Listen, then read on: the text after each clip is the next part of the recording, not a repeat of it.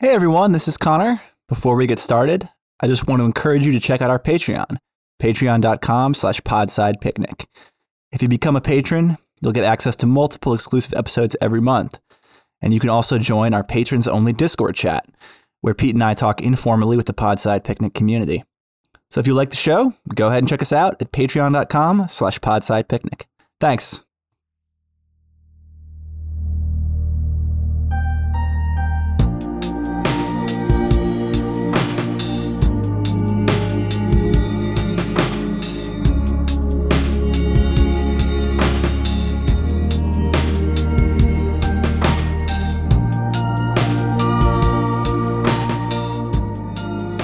Welcome back to Podside, everyone. Uh, this is, of course, Carlo, and uh, I I do have my two currently most returning guests, almost guest co-hosts.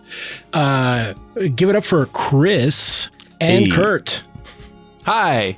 Hello. And by the way, by the way, Carlo, um, I have to say that uh, for a long time I was I was quietly keeping track of of like uh, of like could I become the the most frequent podside uh, guest?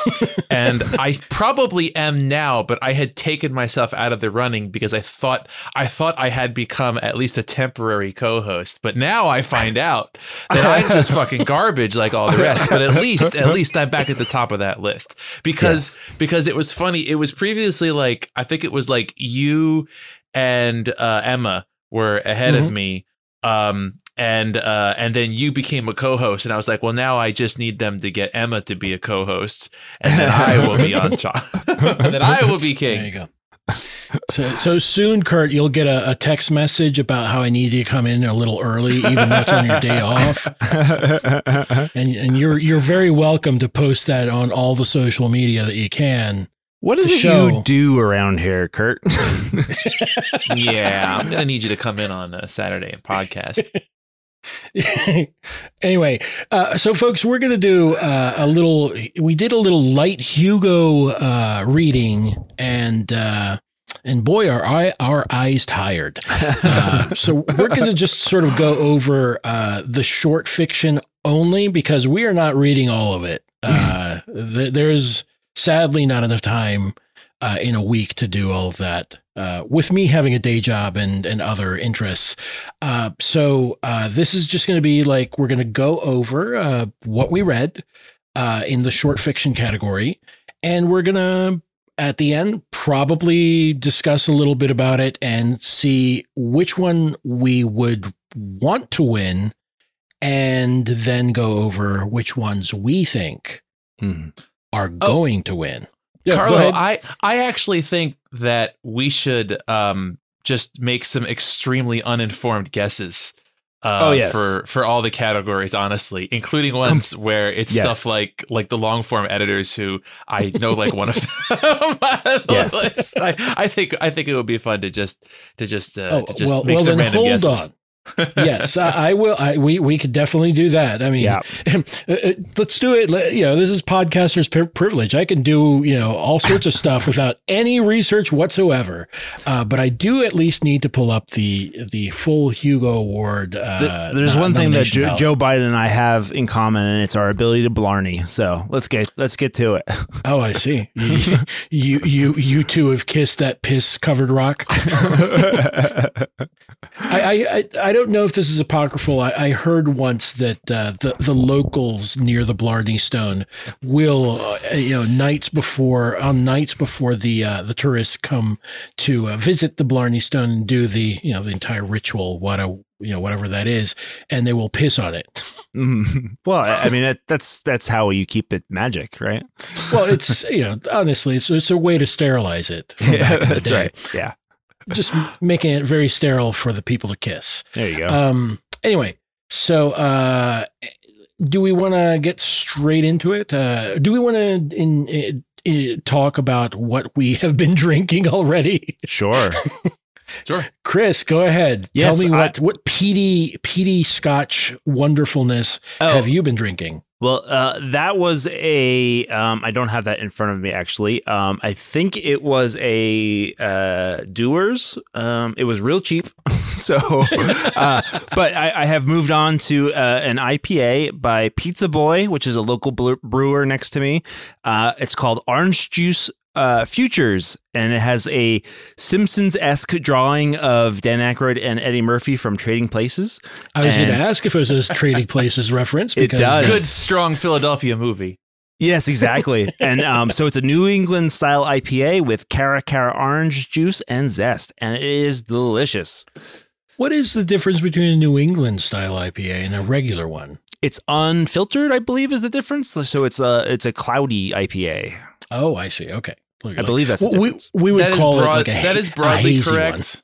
That is broadly Oh. correct. It's also um it's they, they also usually add um they they usually don't use uh claratives uh which are which are non non-filtration based things that um bind to particulates in the beer to make them drop out of suspension because even Mm. even like unfiltered beer you, normally the haze will f- will like sink down to the bottom Oh, um, so. I, I think that New England IPA often has like they'll use like uh like a wheat germ or something. I forget what it is. There's like an additive that that that gives it like a permanent haze. Uh, rye, rye beers often have that naturally. Also, Mm. this is this has been Kurt's Brewers Corner. Yeah, I, I was going to say, like the the beer pedant has logged on, folks. I am well, I am I am a uh, uh, a, a uh, BJCP certified beer server, not not beer judge. Although I, I did I did do the course and I I passed uh, uh, the written test. I just didn't do the um the the the uh, taste test. So, so what is uh, BGP? Is what uh, Brazil, Oh Brazilian no, it's sorry. It's Jiu-Jitsu, it's uh, it's uh, yeah. That's right. That's right. Beer jujitsu. No, it's uh, the the like the like stupid snooty uh, beer judge. Uh, oh thing. wow. cool, yeah, cool. yeah. Anyway, All sorry. So I'm- judgmental, Kurt. I'm drinking. I'm drinking uh, a bottle of uh, Founder's Nemesis, which claims that it's a barley wine. It tastes more, uh, more like a black IPA. Personally, though, it doesn't really Mm. taste much like a barley wine. It is good, and it is also eleven percent for that good that good podcasting insight. Um, when that runs out, uh, I have uh, I have uh, a Belgian Trappist beer, and then I have absinthe. Um, Oh, so boy. Lord, Lord help me if I get to the absinthe. if you start sounding suspiciously like Edgar Allan Poe at the end, Yes. we'll know. Well, Um, once Kurt bu- uh, busts out the, the, you know the sugar The little cubes, spoon. yeah, I have traveled through oceans of the, gr- time. the green fairy is speaking to the Kurt right now. Uh, we, we just uh, recently rewatched uh, the horniest Dracula movie, uh, the the the Coppola one, and Oh. uh, that that whole scene where they're doing the entire ritual with the absinthe is Yeah. is just great. Anyway, let's uh, let's get to it, shall we? Uh, so uh, in the short fiction section. Oh, that say that five times fast. Mm. Um, we had um, Badass Moms in the Zombie Apocalypse by Rae Carson uh, in Uncanny Magazine. Uh, a Guide for the Working Breeds by, I, I'm probably going to murder this, so please forgive me, Vina Jie-Min Prasad. Um, it was originally printed in Made to Order Robots and Revolution, uh, and Tor.com uh, very kindly reprinted it for the award season. Uh, we have Little Free Library by Naomi Kritzer. Uh, that was an original short fiction piece for Tor.com. Uh, the Mermaid Astronaut by Yoon Lee, uh, which showed up in Beneath Ceaseless Skies. Metal Like Blood in the Dark by T. Kingfisher, aka this is Ursula Vernon, uh, in Uncanny Magazine. And Open House on Haunted Hill by John Wiswell. Wiswell? Wiswell. I'm not sure. I'm going to say Wiswell, sorry. Diabol- in Diabolical Plots. Mm. Uh, so those are the short fiction pieces that we'll be discussing today. Uh, and I, I had actually, I think I had uh, posted them in the patron. So if anyone's done the reading, you can follow along. If not, it's fine. Mhm. You can just listen to us. That's right. So, do we want to start off with? Do we do uh, in the order that I uh, mentioned it? Yeah, uh, let's do it. Zombie bombs. Let's do All it. right. So, you know what, um, Chris, you had not read any of these. Uh, so, why don't we set you up as the first speaker here? Sounds good. And so, what did you? Let, let's let's talk a little bit about zombie bombs. What what did you what did you find? What did you think about this uh, this short fiction piece? So, uh, badass moms in the zombie apocalypse. Uh, the the name uh, immediately uh, elicited a groan from me. To be honest with you, uh, just because uh, you know we we are like deep into zombie fatigue uh, at this point um, because so I, I was a little trepidatious uh, starting reading this but I, I found that um, it had it did have a unique take on it and one that I have not seen uh, in zombie fiction uh, in in any medium, uh, which which is that uh, it's you know focuses solely on um, a, a, female perspective and um, specifically a uh, you know what happens when you have to give birth during a zombie apocalypse so mm-hmm. i thought i thought that was an interesting idea because there, there's been um, uh, some some things that have dealt with something like that, but mostly it dealt with uh, you know the only thing that's really that's coming to mind though is like uh, Zack Snyder's Dawn of the Dead where they had the zombie baby,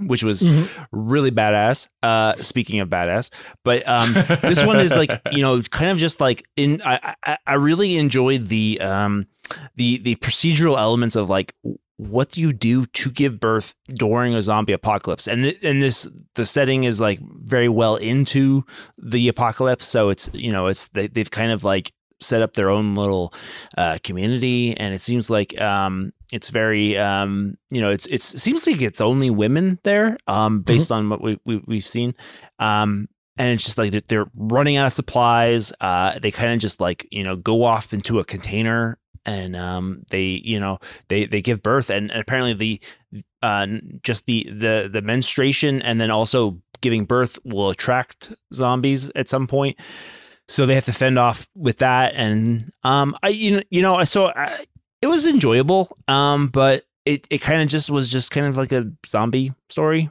um mm-hmm. which is which like i so I, I didn't you know other than the unique perspective i didn't find a, a ton um there, to be honest with you. Yeah. Okay. That was I my mean, yeah. Um. So, Kurt, do you want to talk a little bit about this? So, yeah, I um, I enjoyed the concept and the setup. Like, I thought it was a really good insight um, from a story perspective, making the connection between like you know zombies and blood and birth and like menstruation in general i thought that that was like a good like foundation to build a story around. Um and i liked some of the details of the story. Like the beginning i thought was was like definitely of these stories i liked the beginning of this one probably the most because it felt like there was like there were some stakes and there were some characters but I have to be honest. Um, the the the two primary characters that you spend most of it with, really, neither of them did anything for me. Like they didn't.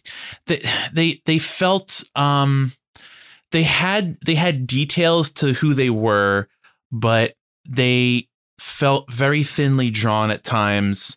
Um, and like a lot of the details of who they were was more made to fit the story rather than the story being being driven um, by by who they were. So like mm-hmm. um, for instance, there's a sequence once they get to the kind of birthing area um, where the I, I totally have forgotten these characters' names since I I, I read it's, it. Uh, Brit Brit and Marisol. Um, who is who is the one who is with child? Is it is it Brit? Brit. Brit, right. yeah, um, where where Brit talks about like her relationship with with her father, um, and it felt very like it felt very like dropped into the middle of the story, and mm-hmm. like I would have wanted it. I don't know. It it didn't. Uh, uh, so much of it didn't feel like integrated with with the story as a whole. There were, and there were other developments that felt like they were more made for answering a reader's questions than they were for actual development. So like you know uh, my understanding, my my takeaway from the story was that it was kind of like like a lesbian co-op commune, sort of. Mm-hmm. Um, and and so naturally you have the question of like okay so like how how do they get pregnant and there's like a couple sentences where they talk about it but that's Yeah. that's kind of it and it, it just it, it so much of the detail felt like it was put in there to answer to answer a question and the the big issue that i had with the story was um it felt like it didn't really plumb any of the emotions of either like giving birth or pregnancy in general or of like living in the apocalypse. So for instance, like there was one moment in the middle of the story where the characters basically come to accept that like they're they're probably going to die that like they've just successfully given birth and brought like a new person into the world and now they're going to die. And they have like this moment of despair that's very good but it only lasts for like like two paragraphs and then they're like mm-hmm. wait no we've got a plan. Here's what's going to happen. And then like the rest of the story is just like very i don't know it was like very pat. Like it was like oh and then the character comes back to save them that you get one sentence of them being shitty early on. So Yeah. like so much of the story felt like it should have had this like emotional stakes and drama and tension and like dealing with despair and like hope and wanting a better world. And like it just so much of it just felt like like going through the motions mechanically like it all worked on a plot beats level and it worked structurally but there just i don't know there just wasn't anything there and the eh, there there were the the ending also felt like very pat to me like the whole like it's not how you die it's how you live and it was like like it's i don't know it i i, I really it- struggle when is it- stories come back to like a very like like cliche one liner like that that you've heard before too Mhm. Well, I mean, as you said that, I was like, wasn't that like the, like essentially the line in uh, what is it the the Shawshank? In Shawshank, yeah, get, whatever? get busy living or get busy dying. That's goddamn right. Um, Um, yeah, yeah. So, so uh, to, to your point, one of the things that that struck me because um, if if I may just jump ahead to the the point, which is which is an interesting uh, moment in the story uh, where you know they they've you know Brit's given birth. Uh, she's pushed out the afterbirth. You know they they can hear the the uh, uh, obviously they're not zombies because you can't call them zombies in the in the story. They're the flesh eaters Fleshy. and uh, you know they can hear them sort of shuffling around. There's one that's like licking, you know, like methodically licking the side of the. Uh, I, I don't remember. Is it a rail car or I thought it was a like shipping just container, like a like a shipping like a container. cargo container. I, yeah, I, I thought it was a shipping container. I'm not entirely sure. Anyway, um, and so they can hear them sort of gathering and shuffling around outside, and they they they're sort of co- coming to terms with the fact that yeah, there's a little bit of water, um, not a lot, uh, and and there's no food, and no one's coming to get them. And uh, to your point, Kurt, I do think that there's a there's a it's sort of very quickly like uh, sort of swept aside uh, to then have sort of like this the cavalry arrive Mm. instead of and that part was like, so boring to me. By the way, it, it was. Oh like, yeah, I mean it, it it doesn't really make a lot of sense. Um, I mean it, the the thing that I sort of struggled with is okay. So if that's what was going to happen, well then why don't in fact why do they have to give birth in this weird container out in the middle of nowhere where they're in- danger and not just have them be protected on all sides at the compound? And you know that that's the question that that pops into my head. But uh you know to your point regarding like the despair and sort of like the survival aspects of what you'd expect out of an apocalypse uh f- type of narrative you know it's it's one of these things that um uh, the the beginning like you said like both of you said is a very novel point of view. I really appreciated that. That is a novel point of view. I hadn't thought about that. But then eh, weirdly you you don't get like this point where oh well we don't have to starve. And i'll, I'll tell you why because y- you have someone who's just given birth. You can survive off of breast milk for a little bit. It's going to Yeah. be gross probably um, and it's probably not going to be something that you choose to to consume, but guess what? You can eat off of it. Um, and I can tell you this because uh, one of the in, most interesting stories I have regarding uh, refugees in Puerto Rico was uh, when they found a a basically uh, refugee boat of uh, Dominican, you know, refugees, and one of the people there was a woman who had just recently given birth, and she was basically keeping everyone alive. There was like Wow. ten people on the boat uh, via her breast milk. Damn. Wow. Um, That's in um, Yeah. That's in uh, Grapes of Wrath too. Actually, that's that's at the end Yeah. of Grapes it? of Wrath. Oh, also. okay, cool. Yeah. Yep. I did not know that. Yeah. Um, but yeah, I mean, it's it's a weird thing because you get the interesting perspective at the beginning, but then there doesn't seem to be like this thinking through of like, well, what else could happen if you're going to adopt this perspective, and it's sort of. I, I find it's a weird missed opportunity uh, when you've taken all this care to Yeah. set up this uh, this sort of point of view. You know, Yeah. Also, I have to say the um, I found the depiction of pregnancy very, very cliche, like a TV pregnancy. Also, like it didn't like. I, I, I don't know. There just wasn't any. There, it didn't really. It, it didn't. It as as someone who I, I've I've never been pregnant, but I've been there for two pregnancies, and I you know I've I've been through the process of of of birth twice, uh, and it didn't it didn't resonate with me. The experience. It was very like like arg push someone yelling push and then the baby pops out and it's like well you know wi- without Yeah. without like uh you know like modern medicine and drugs to accelerate uh labor that's off it's usually not uh how it actually is Yeah. it, it it can be but it just felt it it felt like um it felt just kind of like dropped into the story like like oh, oh like imagine um uh, like imagine how you would write a birth scene if if you didn't do any research just like off the top of your head like what you know about pregnancy and it's it's basically what you're imagining Yeah. I mean, Well- it, it's it's that special episode of Barney Miller, right? Uh, when they- yeah. It's always at Christmas, and uh, they they they help they f- they uh, end up helping some poor you know people give birth in the back seat of their car. The- uh, that that's more or less what what you're talking Yeah. about, right, Kurt? Well, yeah, and the, well, the thing that, that struck me was that um, Brit, the, the the woman who just given birth, was running like days later. I'm like, that's not happening. like, I'm like, that is just, yeah. Uh, the the other thing that I struck me was that like, um, you know, like it's so it's it, it, there was like little to no discussion about you know they they talk about how they got pregnant they don't talk about why they got pregnant because you know like it, it's a seriously good question because they're in a like zombie apocalypse. The zombies are coming after them like you know like it is a shitty shitty world.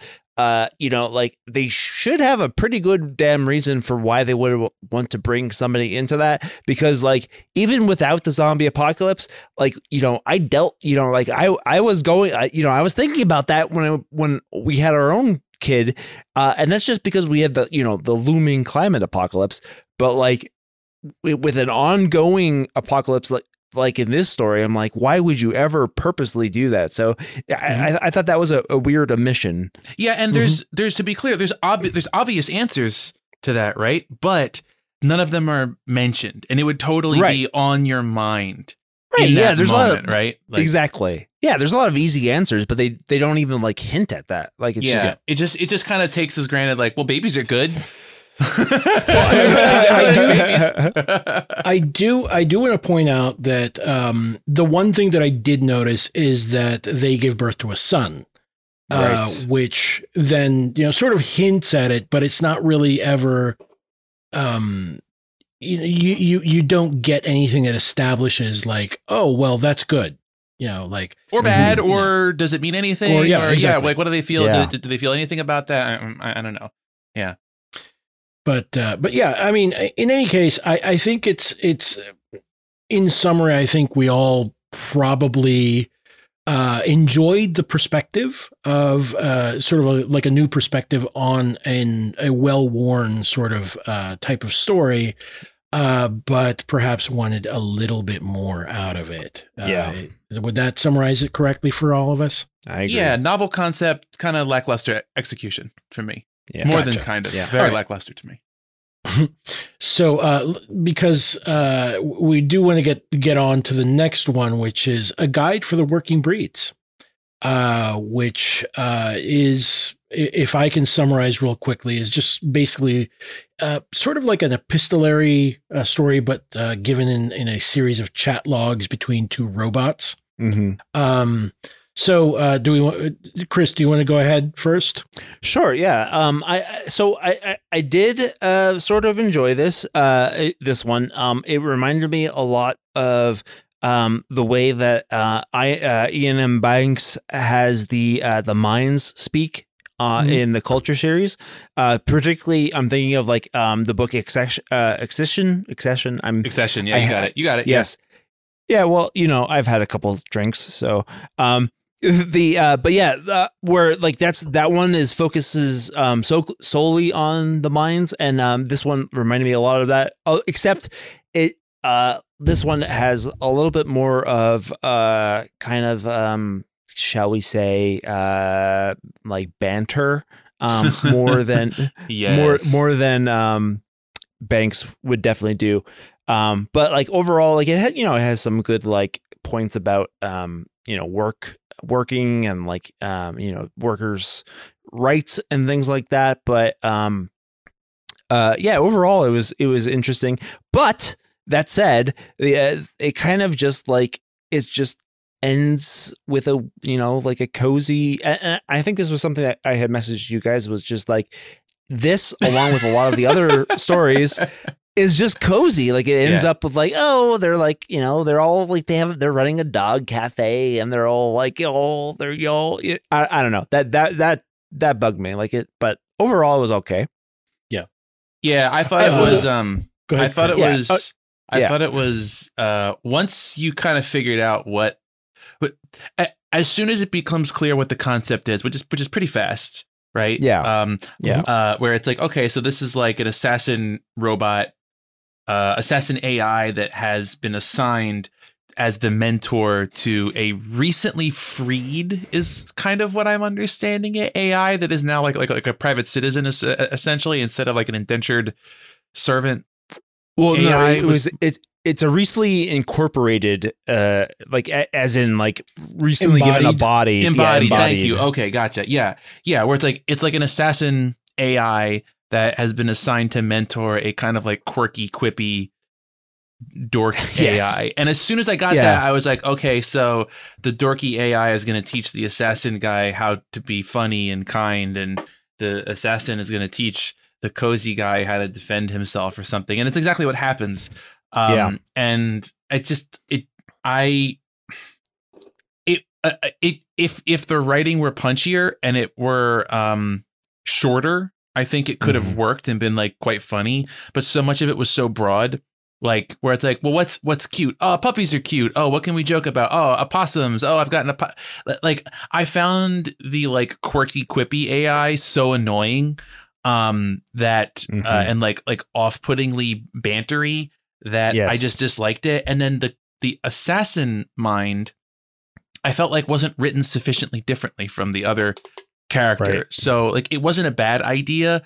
Also, um I I found there was just too much chat stuff from a chat Mm. log, which which it was probably r- realistic to like to like to a chat log, but I just found it kind of tiresome to to to read. It it was okay. Um Yeah, I, I I haven't really um looked up the the like the the word count on this, but it uh, there's I do have to admit that uh, this felt like a bit over long, and I feel like like I I, I feel like I'm going to re- be repeating that phrase a couple of times here, um, in part because the the premise, as you said, Kurt, like as soon as I was able to figure out like what the premise was.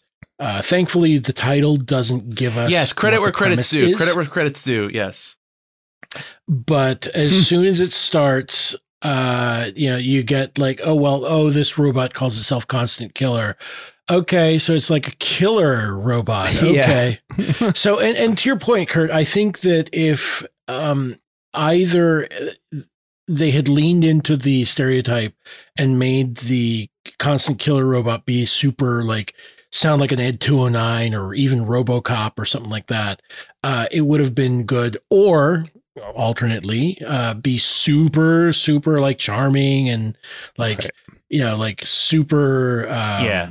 like very very uh, uh against type you know Mhm. Yes, somebody Um, somebody would've needed a, a strong characterization. in this, and Yes. neither of them for because it's essentially a character. It's essentially a discussion between two people, and neither of them felt overwhelmingly strongly characterized. Like yeah, yeah, Yeah. like like doing like an Ed two hundred nine or like uh what what's the guy from uh from uh, Kotor whatever that guy's name is, um HK something uh like like that that would have been cliche. So like maybe don't do literally that like that that definitely would have been like the easy obvious thing, but it it, it felt like it should have been something. Mm-hmm. mm-hmm. Yeah. Yeah. No, I agree. And so, so I mean, and apart that's apart from like my my personal bias, and I'm going to say this up front because we do actually have uh, at least this one and another story that involve robots. My bias is, I'm sorry, I, I I just you know whenever I find out that it's a story about robots or AIs or something like that, I'm sorry, I, I just don't really feel like I don't really feel a strong attachment to them because you know in general and and I'd mentioned this before I'd mentioned it on the on struggle session that you know there's this long held tradition of like uh you know using robots as these inserts for either marginalized people of some sort or just plain workers. And it's obvious here that they're they're thinking you know the author is thinking about work and you know what robots have to you know sort of do in what would be a work environment. Um and in general you know it's just like well you could have just written this about like two people really. Um it, it doesn't really matter uh that they're robots other than you know oh well they're cute. Yeah, that that's about it. And it's that's the science fictional concept it I actually might have Right. been more interesting if they weren't robots. Right. because because like Well- for instance like like you know that there's going to be a part where the assassin robot has to fight a bunch of people and the fact that it's like it's like you know an AI feels like it lessened rather than heightened the stakes Mhm. Mhm. Yeah, yeah, Yeah. I, I, I, I tend to agree. Or, or you have, um, weirdly, you'd have one of them, maybe the, uh, the, the cinnamon bun character. Uh, I, uh, God, God, I gave myself a cavity just using that phrase. Um, uh, is the human and the the killer AI maintains its you know that killer could have been AI-ness. that could have been really Yeah. interesting that would have been Yeah. really interesting yes i would have liked that yeah Well, I- I, I think the issue is that it doesn't say anything about you know workers or anything about robots. Like it's like kind of just it just you know makes this juxtaposition of like workers as or robots as workers, but doesn't really have much to say about either subject. And and the com- combination of the two also doesn't have anything. so it's like you know the the the addition doesn't actually add anything together. Um, Chris, excuse me. Um, the robots became human by becoming small business tyrants, Mhm. and that was their Yes. highest. That's right. That was their highest goal. Yeah. They're- Um, Yeah, they, they, they start they they they have the ability to start stealing the tips from their their, their servers. they s- they steal tips from the possum that is, Yes, exactly. uh, ironically, a good dog. Yeah. Um, oh, so i- i- if I may praise the story just for a little bit, I I do think it did a good job of um I I was able to envision um the setting without like any sort of description. Like that's there's, true like, yeah that's no- true yeah There is no description in this whatsoever. So I and, and I was able to imagine that. So I, I thought I found that to be pretty pretty uh effective. Yeah, I mean, I, I, to be fair, I I, I think that uh, it sounds like I'm coming down really hard on this, and I'm not. I mean, it, it's it's a perfectly fine story. I am just sort of a little. I suppose it's it's the I, I think it's the the the thing that we're probably going to bump up against several times Mm. in this episode, which is that these are all f- perfectly fine stories. Mm-hmm. Um, but do they disagree like, but i know where you're well, going yeah, but I mean, in in the sense that they they would be fine if I read them. However, they're on a ballot for sort of like the best stories of 2020. Right. Um, and then all of them, you know, sort of having this sort of very similar tone to them. But um, I might be getting ahead of myself. Um, so why don't we move on to the next one, which is uh, hold on, Little Uh, free Little Free library. Library. yeah So, uh, Chris, you want to do the honors again? Sure. Uh, I, I'm going to stake out territory and say this was my favorite of the bunch. Um, honestly, um, I thought it did a, um, you know, compared to the rest of the stories, uh, that felt. I, I think I felt like every other story explained too much, and this one, since you only got the one side of the story, you're still left with a little bit more of like, what's kind of going on here? Because it doesn't really, you know, there's some explanations, but it's not like fully like, well, the person that this person is uh, corresponding with through the little library is blah blah blah. It, it, it doesn't quite have that. So I, I found like this that left it a little bit more up to the imagination. Um, I thought that some of the stuff was um like it was so it and that allowed me to like explore a little bit more of my imagination regarding like exactly what's going on on the other side of the little library, the recipient of the books and things like that. So I, so I did appreciate that. Um, there's you know there's some some stuff that was a little like oh like isn't reading awesome kind of stuff that was just like just made me roll my eyes, but like uh overall that that was I I do think I enjoyed this the most. I think. Yeah. I think. Kurt, go ahead. Go ahead. um, yeah, so I feel like we skipped over the summary of the last show. I'm just gonna throw them in like real quick. So this is basically about um, uh, someone who sets up a little free library, which is a lovely little um, program that you can participate in by kind of building these little these little you know boxes with books, kind of like a take a book if you please, leave a book if you please. Um, it's it's it's nice. Uh, there's a couple around our town. There's one at the nature center. I enjoy you know walking past them. There's often like uh, kids books in them, so it's it's it's cool.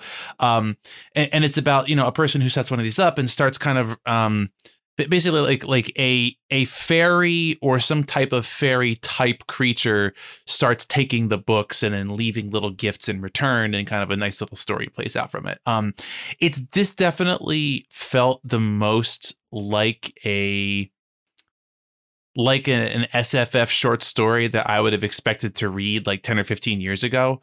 Um it it, it is it, it's kind of following like like a tried and true format of like you know, as Chris said, like a one sided communication that becomes uncanny in some way, right? So, like, it might be sending an email and getting an email back from beyond the grave, or it might be, you know, sending a letter and getting like a fucked up letter back from from Satan, you know, something weird like that. You, you know, like, like it's, it's you know, there's there's a there's a ton of stories where you know you get one side your, of it. Your, your letter, your letter to Santa got mislaid. no, that's a good. No, that is a, that is that that that is a 2022 Hugo. Carlo, you're giving up the gold for free. Yeah.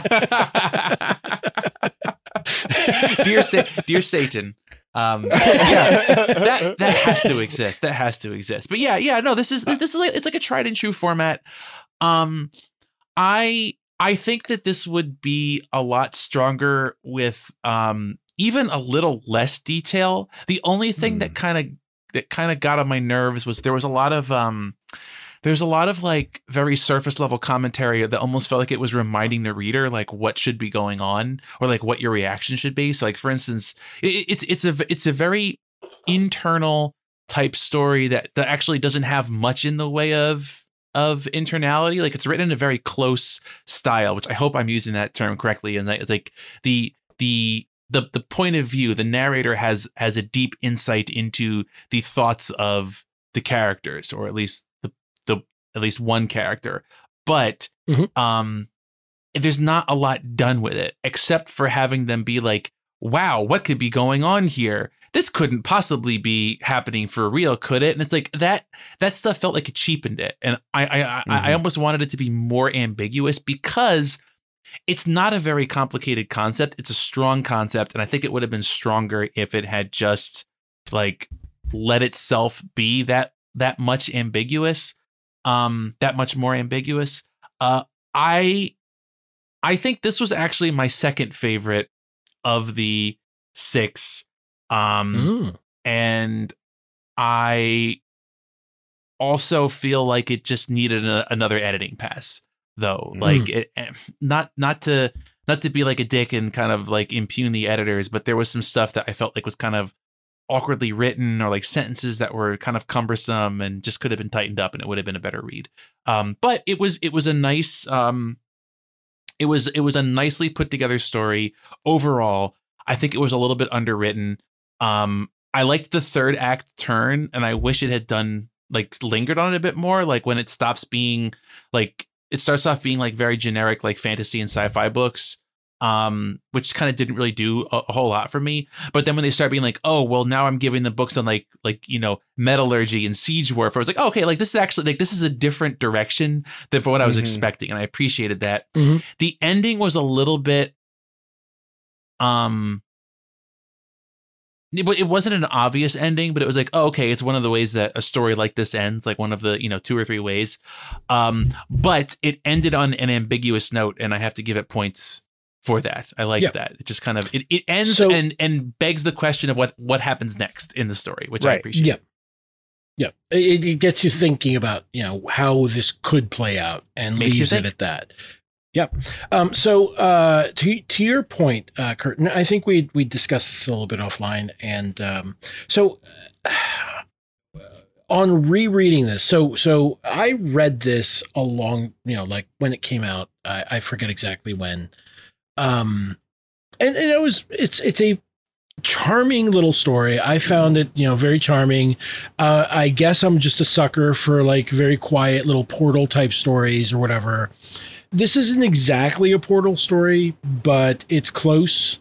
Um, and I think that the the thing that we were talking about is that there's this there's this narrative and it's only one-sided as we've mentioned but there's no connection to the narrator right yeah um, yeah so yeah you you mm. have you have like this really interesting like almost i guess this is like maybe halfway or a little bit uh, uh, past halfway where you get a, a missive from the mysterious, um, you know, book lender who leaves a note saying, I am a servant to the rightful queen and heir, displaced by her uncle. At his orders, she took vows to join an order of lay sisters where she's lived ever since. But all my prayers were answered the day I found your library, and I will forever be your servant. Librarian oh my God, she's, she's writing to Lady Jessica from Dune. I just realized. so uh, and then uh, to your point like uh, leaving like the how to defend your castle or whatever uh, he writes or they write uh, we have begun constructing a ballista in secret please send me more books. And so this is one of these moments where at, where I'm while I'm rereading this, I'm thinking, okay, so how does this connect to the narrator? Like, what does the narrator feel about this? And there's this um, interesting part where where the the benefactor like the the lender keeps leaving her like these tiny coins that are stamped with like a rib cage or a candelabra on one side and like a bird yeah, yeah, yeah. on the other and she takes them to like a, a an essayist or like a jeweler or something and finds out that they're like like all the coins together are like a thousand two hundred something. And she's like she mentions specifically that that could be a down like a, a payment on her mortgage right?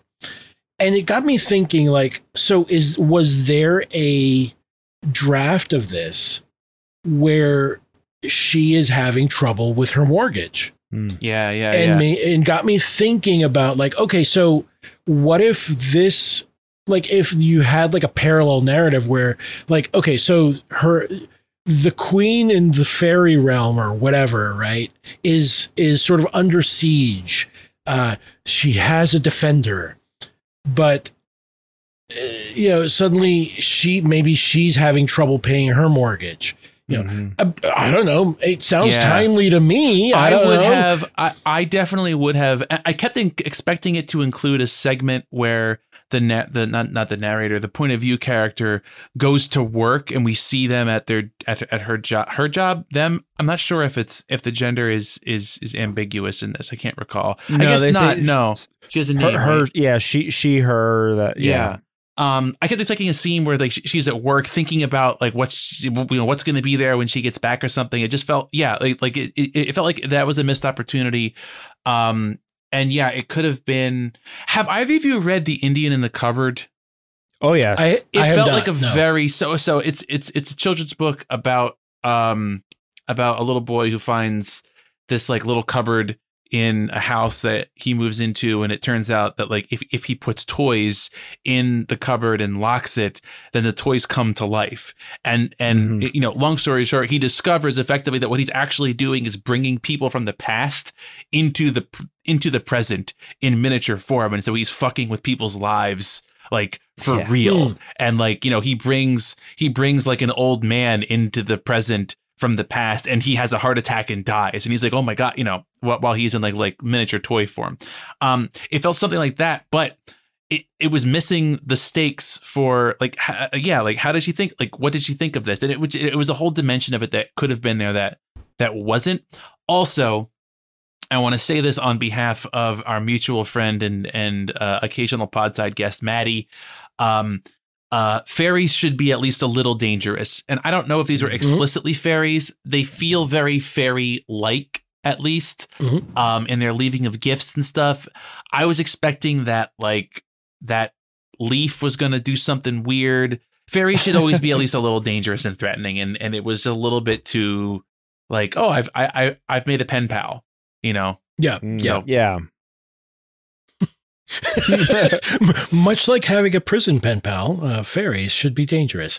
Um, let's be clear here. I am a prison ab- abolitionist, but yes, uh, in any case, um, I'm I'm Uh, pro we- think- pro pen pal anti prison. Yes, exactly right. Well, I, I will Um, say that I, I would install a free library in a heartbeat if I, this would happen, and I wouldn't just get a bunch of like self help books. Nice coins, yeah. you you you end up getting uh, what is it the the uh, twelve rules twelve rules for life or something Yeah. like that. oh my god. I- Yeah. and then you just chop it down. fuck it. what? a version of this story where it's the on the other side of the box is uh, Jordan Peterson in, in, in, in, in, the- Oh, no. in like a shady Russian treatment center, and he's like, "Hello there. Actually, I need to talk to you about the chaos of about the Dragon of Chaos." Um, the, the the other thing that was that was a missed opportunity in this was was like uh, trying to do something with some of the objects and having Mm. weird stuff happen to the Yeah. narrator. Like it, it, it could have been anything. I had this stupid idea of like a subway token that takes you to a station that, that doesn't exist or you know something stupid like that. Like Mhm. it- Yeah, there, yeah, there was a lot of stuff that, that could have impacted the narrate the the point of view character's life, and it just it it, it, Yeah. it didn't. Instead Or- of it was just like cool coins. I I, I like coins, Yeah. Gold coins. But not so much that, that it's a big deal. Yeah. Exactly. Yeah, exactly right. Um, so let, let I guess we could move on to the mermaid astronaut, uh, which is the next one. Was that you, Kurt? No, it wasn't. that it was- wasn't. That was me, if you believe it or not. All Uh, right. yeah. So and and so uh, let me let me not fall down on giving the summary. So this is basically a retelling of The Little Mermaid, but obviously The Little Mermaid goes to space, uh, hence the astronaut in the title. Uh, the the Little Mermaid is not called Ariel; it is called she is called Esmeralda, uh, and she goes to space and comes back. And um, the end. I'm sorry that I I, I, I was re re listening to this, and honestly, that that was uh, That's it. That's, that's it. That's it. I mean, That's- uh, well, she comes back, and and because she's been traveling at, at at you know close to light speed or whatever, um, you know, like everyone that she knows is either very old or is dead. Yes. The end. Well, uh, yes, exactly. And do, do you know who, like, what did that, like, whole idea better? Interstellar. Interstellar dealt with the whole, like, time dilation issues much uh better and in more, uh, in a more emotional uh way for me, at least. Um, so, Uh, like, Chris, Chris, you are you're blowing my mind right now that Christopher Nolan actually was able to squeeze out an emotion. Yeah. No, believe it or not. Yeah. I, I I mean like, you know, like as much as like it's kind of like that, you know, that, that movie kind of like ends on a weird note where it's like, Yeah, you know, and the, the- weird the- note the is power- wow, yeah, yeah, well, yeah, but the the, the the power of love, like you know, crosses time and all all that like gushy stuff. But like, um, I I, I don't know, like the the. the this story was just like this was basically a Lisa Frank story you know, like it, you know, it was a Lisa Frank like Trapper Keeper in, in story form. Like, you know, it was it was like a mermaid who wants to go to the stars, and she return. You know, like I don't know, like Okay, okay, it- hold on, hold on. I'm actually gonna I'm actually gonna wage a defense of this story. Um, okay, let me let me caveat it by saying I found the fairy tale beginning not super well done. Um, I I want to I want to put that out there. Um, I, I, it it got a little bit more comf- comfortable with itself as it as it went on, but it felt like it took it spent too much time on the fairy tale mermaid aspects. However, uh, let, let me say this, Chris. I liked that it had that left turn curveball where the mermaid like goes to space and actually has like like a full career in space. Mhm. I would have Yeah, liked no, that was cool. I did like yeah, that, I, yeah. I, I would have liked a lot more of that, and Yes, to tie agreed. it in with being a mermaid and like missing like her planet. Like I actually would have liked that um uh, a great deal, and I thought that, that that was very effective. And although the ending was very straightforward, where it's like, oh no, time, you know, it's you you mentioned Interstellar. I was assuming that you were going to mention uh, Forever War by uh, Joe, Joe Haldeman, which also does that repeatedly Mhm. over and over again. Um, I actually liked that this did something ve- very unexpected, where it actually became like a very '90s feeling sci-fi uh, story. Actually, there is a. I'll need to figure out what what what story this was or what novel this was because I read it in like 98 or 99 I have no fucking clue what it was. Um it was a sci-fi book about um these like uh it, it's it starts off being about like a Roman legion and then uh a- like aliens come and they're like uh they're they're basically like people who kidnap um uh sentient beings from underdeveloped planets and make them be like space warriors and they kidnap a roman legion and use them as like space marines effectively. And they're like here's a bunch of space weapons. And so it's it's from the point of view of like a bunch of like roman legionaries who go off like into space and and are you know suddenly fighting in like like you know starship trooper battles. And they're like what the fuck's going on? Um i it, it reminded me of that kind of left like sci-fi story left turn. And i i liked that. I i wish it had done a little bit more but i actually really liked that aspect once it got out of the fairy tale parts i thought that that was decent Mhm. this may actually be my Yeah. favorite of the bunch i i think Hmm. Interesting.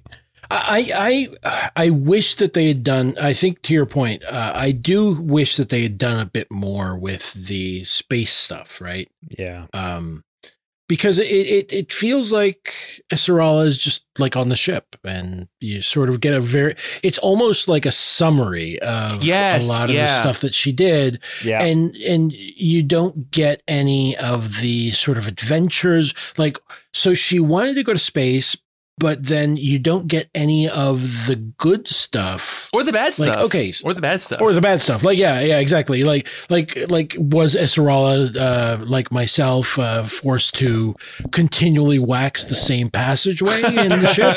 Um, did you also have to practice your uh, crane stance on the beach Uh, I, sadly, sadly, no. sadly, no. It- I was not a kung fu division, uh, you know. So anyway, um, I guess the the the thing here is that we don't get either one of those, right? Like Yeah. the the the lows and the highs of being like part of a ship. Um, Yeah, and, and, you I- know, there. Go ahead. Sorry. Go ahead. No, no, no. I'm, I'm just, I, I'm a little bit tipsy, so I'm just like running my mouth now. No, it's it's perfectly Welcome to the fine. club. this should have been in Yeah, novella. I- this should have been in, in Yes, in yeah. novella. Well, so, so or or like, or, or even like the start of like, you know, a TV series. Like, uh, I mean, like, I, it, it's almost like the backstory of a, like an interesting Star Trek character. You know what yeah, I mean? yeah, Like, yeah. Mhm. I can see that. Yeah, yeah. Um, and, and I wish we'd gotten a little bit more of what exactly lured Essarala into the into space, right? Out of her element, uh, to you know make this this bargain, right? Uh, yeah. with the sea witch, um, and and you know like cut her tail in half so that she has legs and blah blah blah.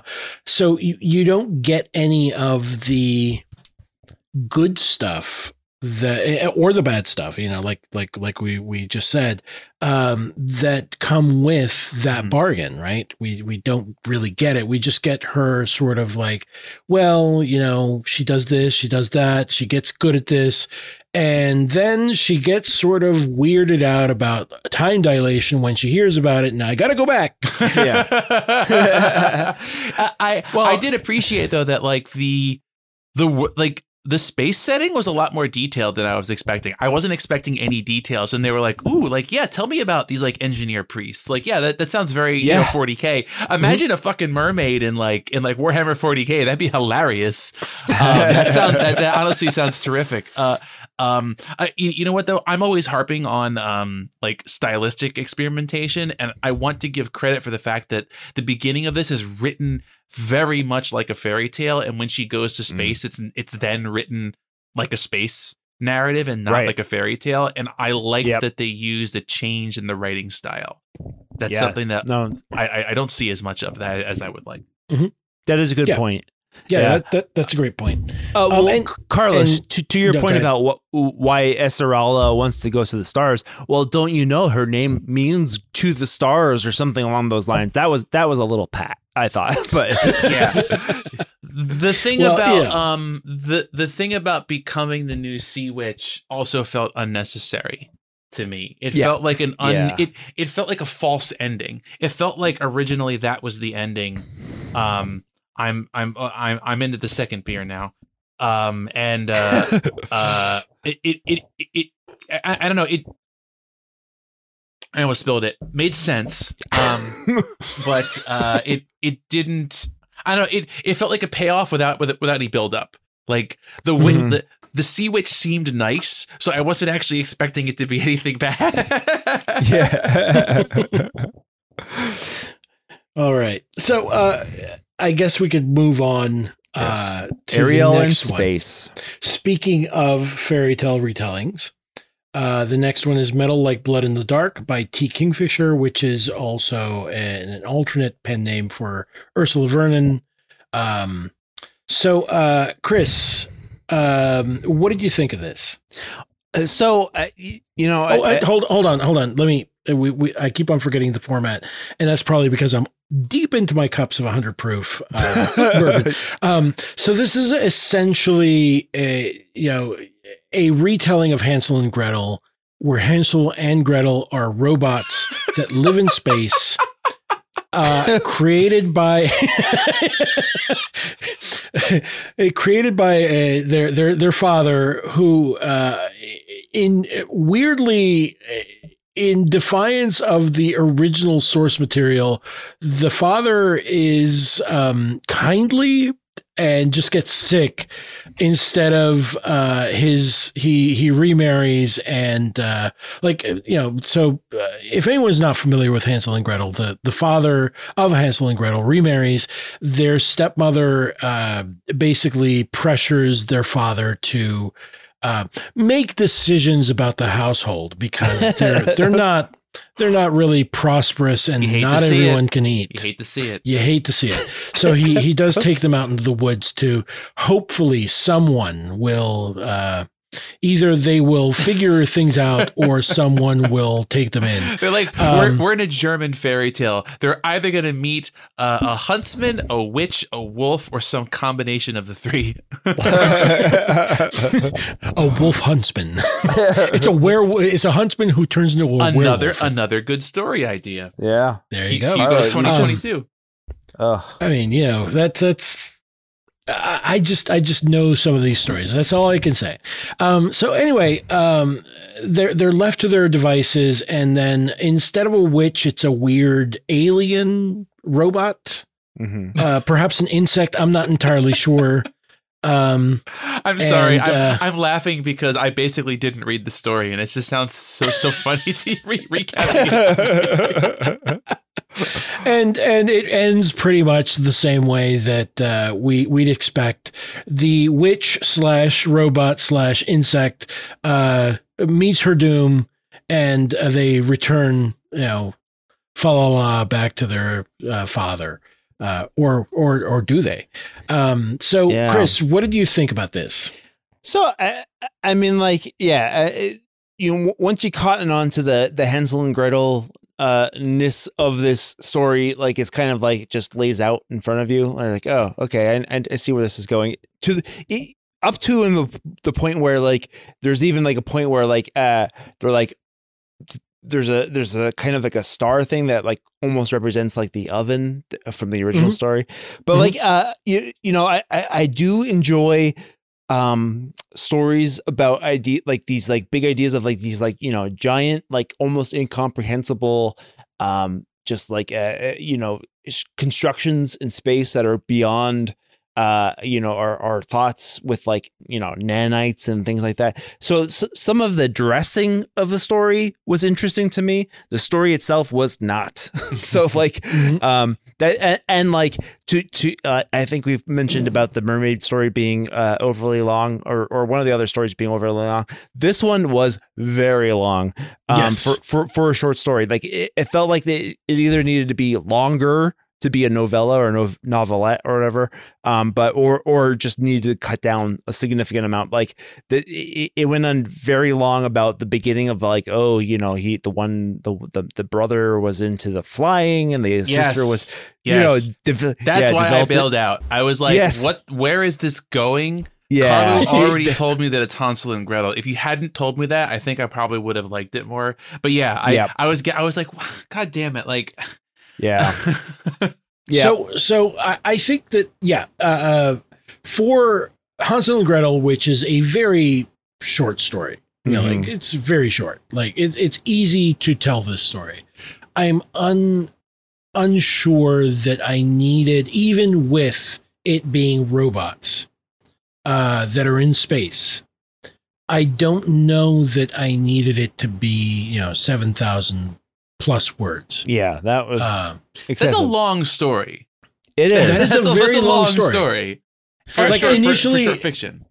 Yeah, Yeah, and like, it doesn't get you anywhere like that. It wouldn't have happened within like much less words too. Either like that's the thing. Like it doesn't like um br- th- like brother and sister are not uh you know they're not like as if they're like super characterized or anything like that. Like it's Mhm. it's Well, I mean, it, it it then falls into brother. Her brother can't tell lies, and she figures out a way to be uh, to be able to tell lies, and that's it. you you and you're you like, come, okay, that that's you- the only complicating factor. I feel. you come upon two doors and there's two guards. There's a two brother robots. and sister. The brother cannot tell lies, and the sister can only tell lies. So something I've noticed about stories that are like kind of like a rewrite or like a like like a, like, a- like a structural copy of another story is that it often feels like they're long to to hide that fact. Mm. Um, because like if you made this short and it was like, well, there were two robots and they had a dad, and the dad was like, I have to go away, and the robot it- it- like it would be very obvious what where it was going much faster.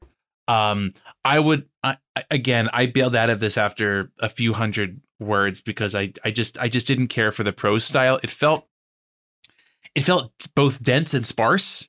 Like it felt Mhm. like it felt like it, it had a lot of words to not paint a very vivid picture.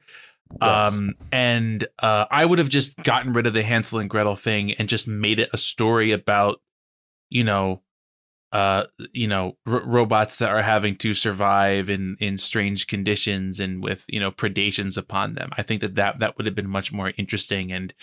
It, it's with, stories like this. It sometimes feels like the the fairy tale structure is an excuse to not do character work, and I I wanted character work. Yeah, Mm. yeah, that is Mm. absolutely correct. Yeah. Like, like it's it's leaning really hard on the fairy tale structure so that it you will accept um the fact that these characters are really just sort of like these broad Yes, archetypes. Once upon a time, there was a block. It's it's like when I tell a story to my you know five year old, I say, uh, "Once upon a time, there was a princess. Her name was blah blah, and she could do this." And that's that's all the description that she gets, and it feels like that. And actually, um, I, I will say, it was a real fucking trip reading both the Mermaid Astronaut and this in a row with like two things that kind of started with like a fairy tale construction. Actually, Yeah. Little Free Library also started that way, and by, by by that actually may be another reason that I bailed out of this one. I, but by the time I got to this one, I was like, I'm I'm tired of Once Upon a Time, uh, with like you know a twist to it. Mhm. Well, um, and and so I think that the the the main issue. Um, I, I'm trying to remember what I was going to say. I've been drinking, folks. Your, Uh, your opinions have gotten too powerful. They they. so well, I mean, so so I I think that the the issue becomes that to to a certain extent, and and here as well, right? We don't have a story that has like the sort of hard choices or consequences of hard choices that a fairy tale would bring, right? Mhm. So, I mean, the mermaid ast- astronaut at least gives you like this idea that, oh, she went to the stars. She made a choice to go to the stars. She did not know about time dilation, and therefore that caused certain things. But, like, for instance, um, you know, Little Free Library, uh, a- and this one definitely seem like they're trying to shy away from like they, they want to use the fairy tale structure but then shy away from the sort of choice that is imp- very explicitly made in the beginning what what sets the fairy tale in motion right? Because here the, the the father figure isn't that he is forced to make a choice between you know uh his wife or or the children it's that he gets sick he loves his children yeah. um, and it's it's a very weird thing And because the Hansel and Gretel fairy tale is that the father loves his wife, his new wife, more than he loves his children. It's very clear. there was a lot of Yeah. un- unnecessary complexity in the setting up of that too, where it's not it's not enough for him to just be like, I'm sick. I gotta go. It's like, well, he was sick, and then they healed him with nanites, but the nanites wouldn't work forever, and so he had to go. And so this other, it's like he, he, if you if this were if this were a fairy tale, he would just be like, I I'm sick. I have to go. Peace.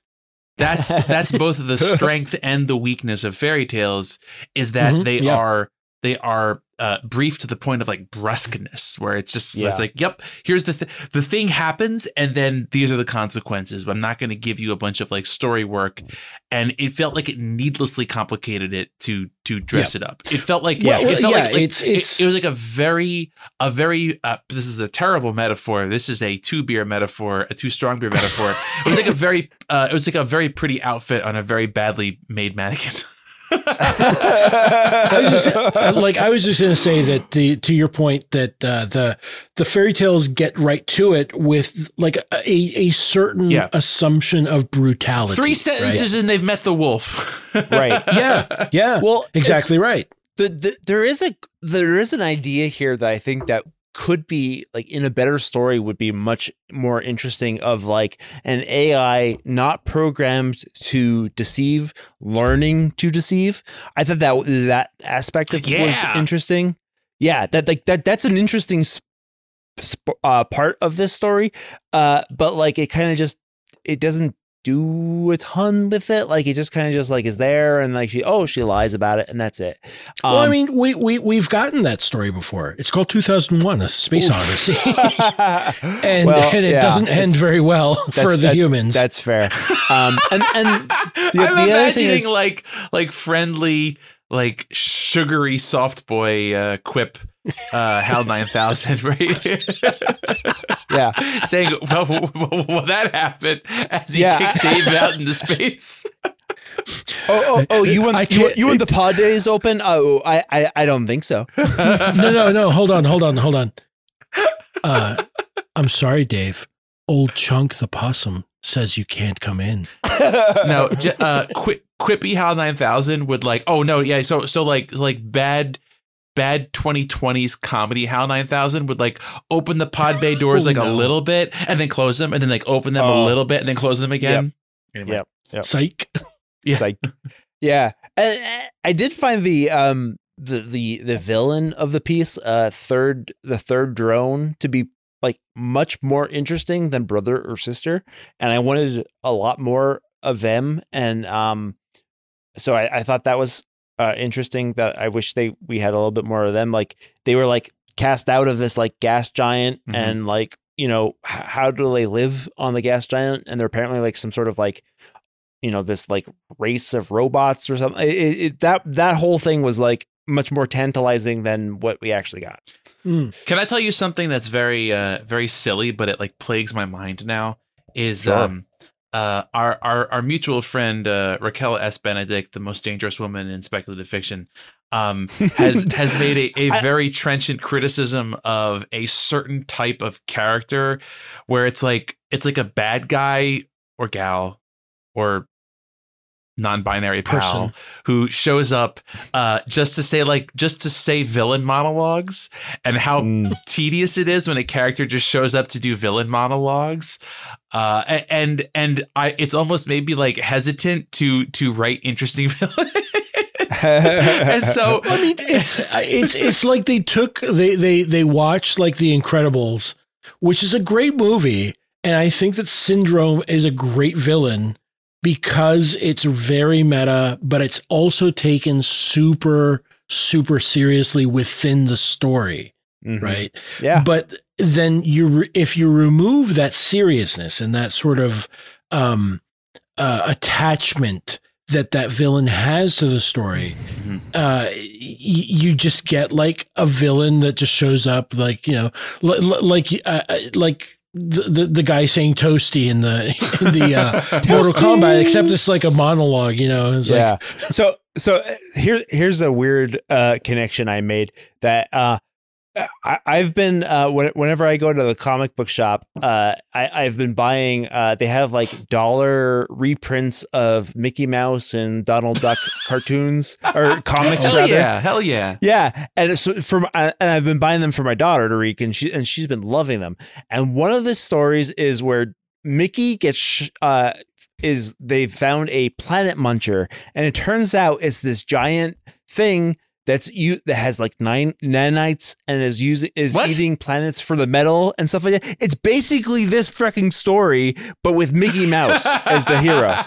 Uh, so that that's this story has like So- does is goofy become better? the silver surfer It- he gets the power better. cosmic It's I mean, did you like it more? Let's put it that way. I, I did. I do like Okay. that story more. M- Mickey goes uh, is in this like crazy like uh, you know nanobot like spaceship with Doctor with a hologram of Doctor whatever. Not it's it, you know it's not what's not Gyro Gearloose, but it's the other Doctor they have, and uh, it, it there's a planet muncher. It's just like a pla- it's it's it is much more interesting than this story. I will say that much. so you know points points for the Mickey Mouse comics from like you know 30 years ago or whatever, for, or 40, Damn. 40, even- probably even longer. Damn, this story is owned by Mickey Mouse. Yes, exactly. Um, but right. so I guess we could move on to the next one then. Yes, Uh, please. I, I don't want to like I don't want to really harp on like stuff that we don't particularly like, but I think that we needed to get that out of our system, and in part because it's an overlong story and It it's is. a fairy. It's a fairy. It's based on a fairy tale that is very short. Mhm. Uh, but uh, so then I guess the last one that we have in the short fiction category is Open House on Haunted Hill by John Wiswell, uh, which is, um, I mean, obviously, if you are just listening to the title, tells you that it's supposed to be a riff on the house on haunt, uh, the house on Haunted Hill. fuck. Yep. Haunted Hill. Yes. Yep. Okay. I, I, for a minute there, I, I, I lost the courage of my convictions. Um, Um, or you so, you uh, gained the courage of several glasses of uh, whiskey well, that, That's- th- that's there's right. also that. Yes. Liquid courage. liquid courage that does not help with the titles. Um, so, uh, but this is a very cozy story, as you'd mentioned, Chris, yes. uh, where where actually the the haunted house actually wants new tenants. yeah. It, it's not that it wants to keep them away. It's Yeah. that they they want them to be here. And so, um, so uh, Chris, go ahead and, and let us know what did you think of the story? Well, I- mean, as in by way of brief uh, summary, uh, it's kind of like uh, so. There's there's a house one uh, one three three Poisonwood Avenue, and it's alive, and it it's been vacant for years, and Uh, there's a realtor who is, uh, ba- you know, has uh, fake sense and she's like having people. There's literally an open house, and um, there's a father and a daughter. They've recently lost um, their mother figure, and uh, the house just really wants them to feel good. So uh, they, you know, the house is doing everything in its, uh, you know, uh, spectral power to um, entice the family to buy the house. And um, I, you know, so uh, so I, I will say I am a big fan of the movies House on Haunted Hill. Uh, the both the the Vincent the original Vincent Price version plus uh, in addition and also the 1999 uh, uh, remake with uh, Geoffrey Rush uh, the w- when they were doing those uh, all those William Castle uh, remakes. Um, that that one is a fun uh, you know, cheesy 1990s. Is that, is horror that the one? Is that the one with Catherine Zeta-Jones? App, uh, no, uh, uh, Famke Janssen. Fam, Famke Is that oh uh Z- Xenia Onatopp from Goldeneye? That's right. Um, is Yeah. that is that the one where uh I God who is it? Is it like Taye, Taye Diggs is also in there. I- Geoffrey Rush is the is the is the uh, uh, Vincent Price character. I must be thinking of another one. There's a there, there there's a 90s haunted house movie where uh I want to say um uh oh gosh, who's the guy that Vanda something? What's his name? Um gosh, I'm totally blanking on his name. And, and some some like 90s teen heartthrob walks into a fireplace is like, "Hey guys, check it out." And then like like a big thing swings down and like takes his head off. Is that Yeah, I Oh. think that's that's you're thinking of the haunting, the haunting? which thank actually oh had- yes, which with actually Liam had Neeson. Owen Wilson. Oh yes, Yes. and I think it's Owen And- Wilson that you're talking about. I was And thinking Liam of James Neeson, yeah. Van Der Beek, but you're right. It is Owen Wilson. Okay. Yes. Okay. Yeah. Okay. Well, anyway, so yeah, so so I was primed to like, oh, interesting, a house of haunted hill, but it's kind of not that at all. It's kind of just like the house is like, ooh, cozy. Like I just want these people to live with me, and it's like, you know, I want, I, I, I, I want, I re- like, you know, they've gone through a traumatic event. I really just really want to help them, and and it's just kind of just, it's really.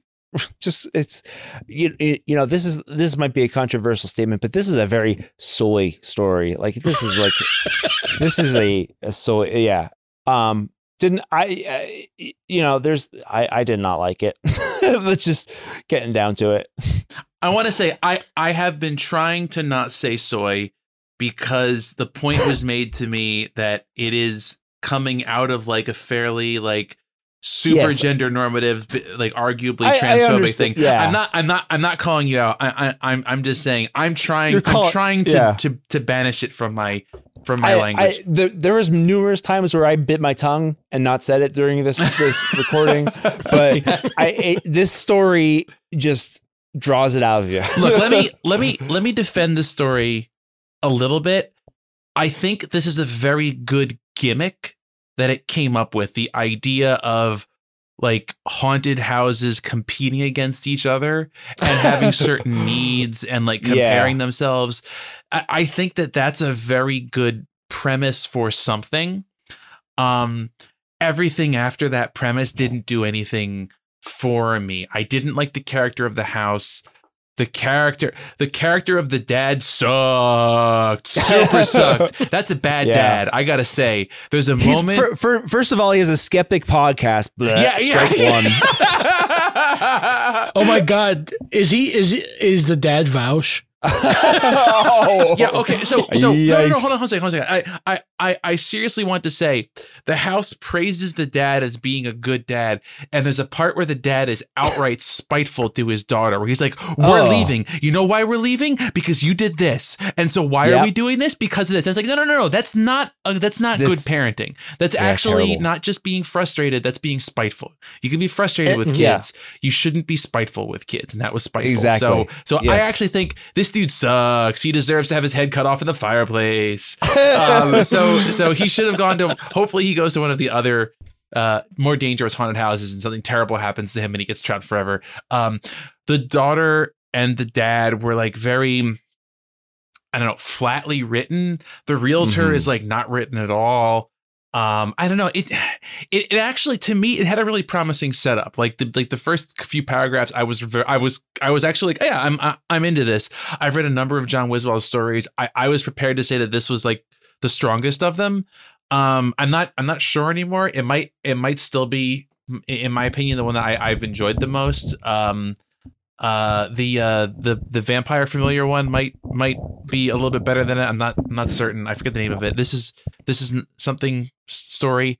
Uh, again, this story is not that. This one, is or- yeah yeah yeah. This is not this is that this story. is not that story. Thank you. Yes, thank you.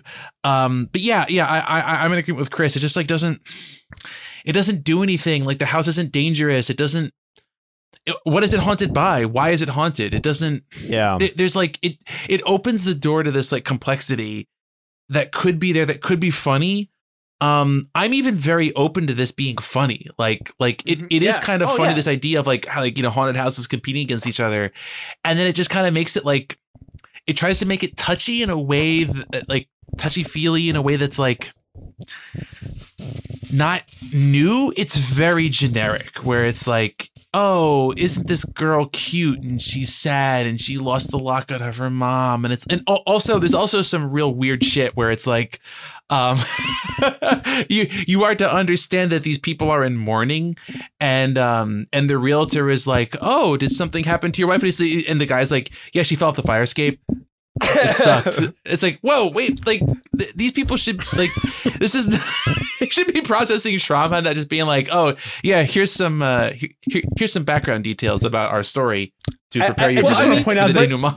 that, that, that, I do- that- I- that is the same backstory that Hurley has in uh, Lost, where he, he he's upset because he thinks he's too too heavy because he collapsed the porch and like a bunch of people got injured. Oh no, I'd forgotten that. Uh, sorry, uh, like like I, I I'd forgotten all about that. In part because I do not want to remember that I watched Lost. Hey, Um, okay, well we gotta have the Lost episode, but that's a we, we should we should probably yeah we should probably talk about Lost at some point. But this is not that moment. Yeah. oh, No. so, so so hold on. I, I want to say something that we've been talking around a bit. Um, most of these stories don't have much dialogue. Uh, Ba- No. Badass Moms does. Guide for Working Breeds is all dialogue. Um, the others don't really have much dialogue to speak of, if any. There's a lot of back and forth dialogue in this. Mhm. By which I mean somebody says statement, another person goes question about statement, a person goes elaboration statement. Uh really? Yeah, absolutely. And it's very it's it's very uh like high school drama production script. Like it's it's Yeah. does it doesn't scan like a conversation, nor does it elide things that people say that you don't need to convey in text. Like you know how people complain about how nobody ever uh says goodbye when they're talking on the phone in a movie? It's because you don't need to do that. And it would be boring if everyone was like, "Okay, thanks, goodbye. I'll talk to you later." Um, I, I, I'm imagining that in like uh, in like a seven when when they get the phone call where he's like, "All right, thanks, bye." um, anyway, uh, th- this story has Love you, man. yeah. Whoops, damn, I can't believe I said that. Um, yeah, th- this story has a lot of stuff where it's like most of this dialogue could have been cut except for one line that was essential, and it's very like. Daddy, I'm stuck on top of the stairs. Oh no, excuse me, I need to go get her. Honey, are you doing okay? And it's like these. Are, this is a realistic conversation that people would have in real life, but it's not edifying to read, and it Yeah. could have Or been just- cut way, way down. Actually, a good example of cutting dialogue down that this story could have uh, borrowed some elements from, I think, is the Mermaid Astronaut, which usually Mhm. cuts dialogue down to like one sentence or maybe Yeah. one call and response. And yeah. I was into this story until it got to the dialogue, and then I was like, eh, I don't want to. Well, Well, and so there's- so Oh, can, ahead, can I? I- I'm just like th- looking at this and going, okay, so the house.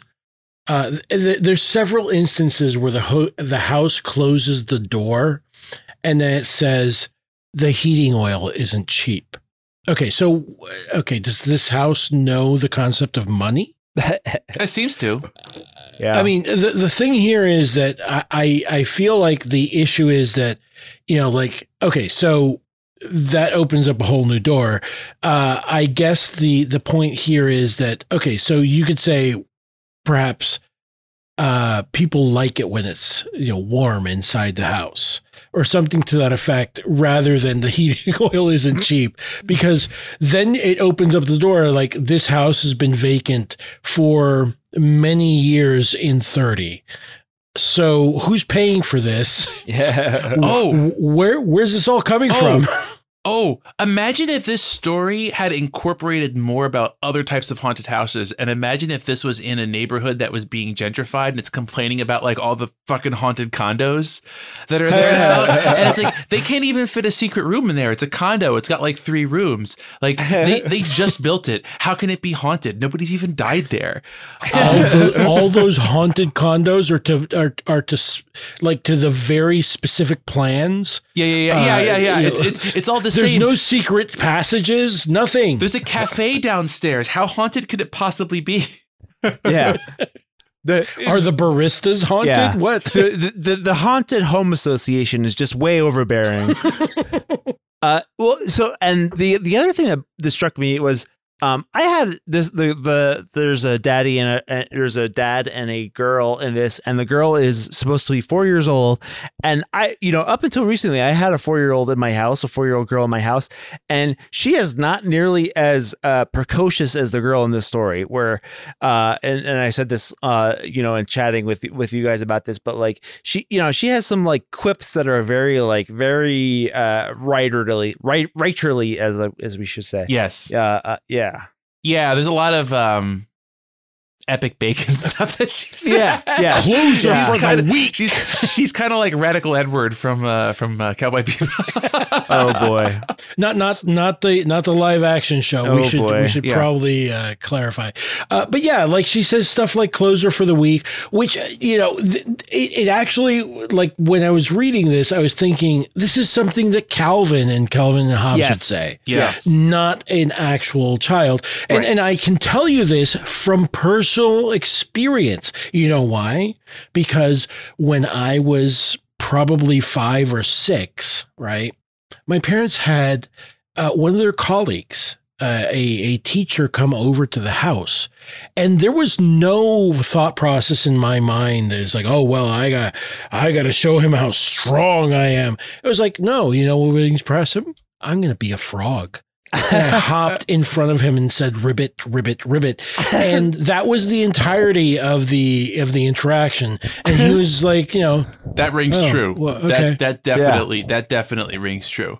Absolutely. Um, we Yeah, were we were at dinner I mean- tonight with uh, my five year old and my two year old, and my two year old was running around the restaurant, and I was trying to catch her, and she ran up to somebody's table and and did a th- like did it like like a kid thing along those lines, where she made some weird noises she's been making, and then laughed and ran away. Yeah, exactly.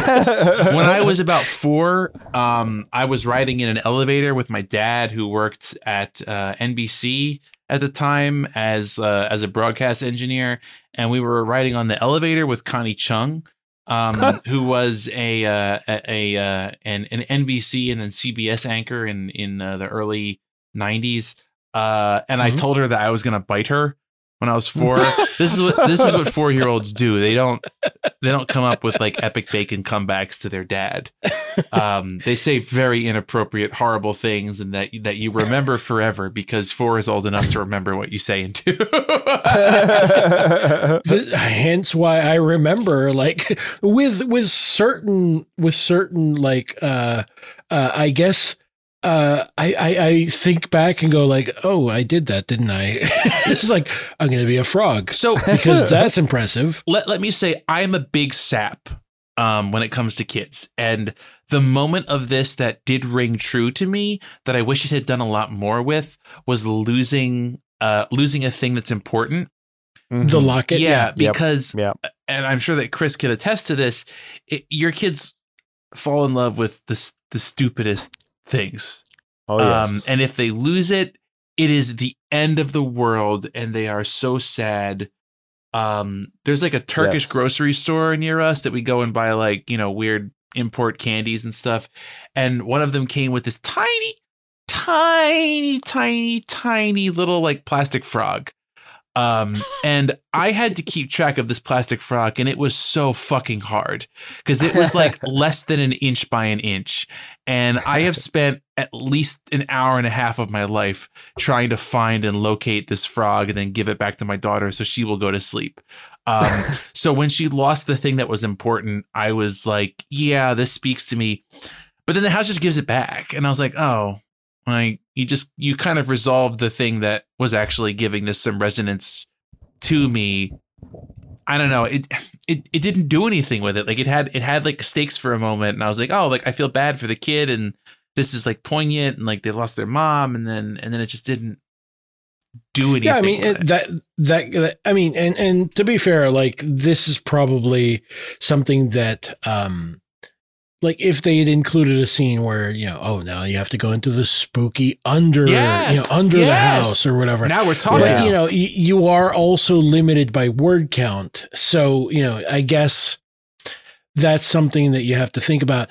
But you know in, in that case you cut other things. Yeah. i don't know. yeah there there's a you know there's a big build up to like that whole part. Like you know we didn't i don't know Th- there was a lot that could have probably been cut if they wanted to d- delve more into like the secret room that was you know there's some sort of like you know rumpelstiltskin spinning wheel type thing there and like that kind of stuff yeah, you're right. Yeah, it has like that whole uh like uh sleeping beauty like uh spinning wheel with the yeah yeah, with the, why does the uh, kid cut her hand? Like it doesn't. yeah What's the payoff for that? No Kids none. freak the fuck out when they hurt themselves. It Oh, sucks, yeah. actually. yeah oh yes But I mean, you know, in any case, um, I don't know.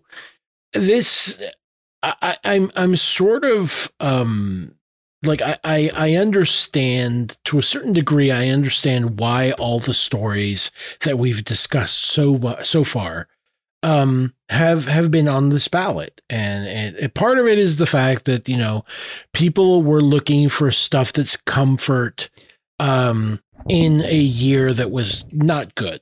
You know, like 2020 was just not good all Yeah, through. You know, right. From, well, maybe not all through, but definitely from March onward when COVID started. yeah So I, I get it. But at the same time, like all the stories here, and, and I'm going to, you know, call back to, you know, circle back to what I said before, all the stories here have a certain tone to them Yeah. Mhm. which is a very sort of safe tone. Right. Um, Yeah. And Well, anytime that yeah. there's a, a a moment where there might be stakes, where there might be a danger, uh, it, it th- these stories shy away from that, right and, and it's very weird to me. But but go ahead, go ahead. I'm, I'm sorry.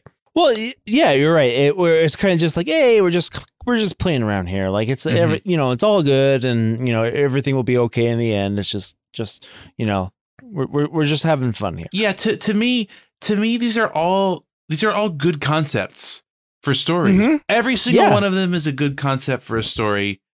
Um and they mostly lack the point where I think that a story at some point needs to grow beyond its concept, right? Like if if you say uh what is you know Star Wars about? Oh, it's about, you know, this kid who finds out that he's got, you know, magic powers essentially. Oh, okay, cool. But it, but then it grows beyond that. If it never grows beyond that, it's not it's not remarkable. It's not interesting because you you know exactly what's going to happen. Okay, maybe not when you watch Star Wars in 1977, but you know i- i- if you watch it now because it's a Star Wars type film, if you watch you know Arag uh like uh, Eragon, you know it's like oh okay it's Star Wars cool gotcha.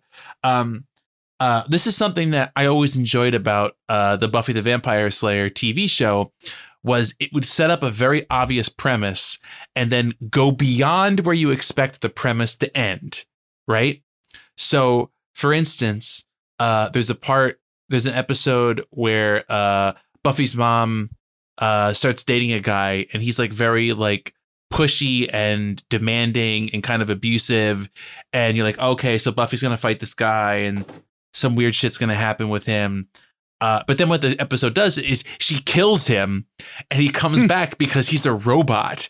And it turns out that he's a robot that was built in the 1950s by like a weird guy. And it's like it, it goes way beyond the obvious concept. And uh, uh, none of these stories for me really go beyond the obvious concept. Um, and that's my biggest issue with all of them is it's like if you know the concept and it's just the most obvious story about that concept, I I I almost don't want to read them at that point because it's like you could just tell me the concept. Like, okay, yeah, so it's it's about a little uh free library where fairies give gifts through it. Although t- again, to its credit, that, that that's one of the like two stories that I feel like did exceed its its concept. If it had just been about giving gifts and then you get a magical gift at the end and it ends, I would have been like, oh, okay, what, like whatever.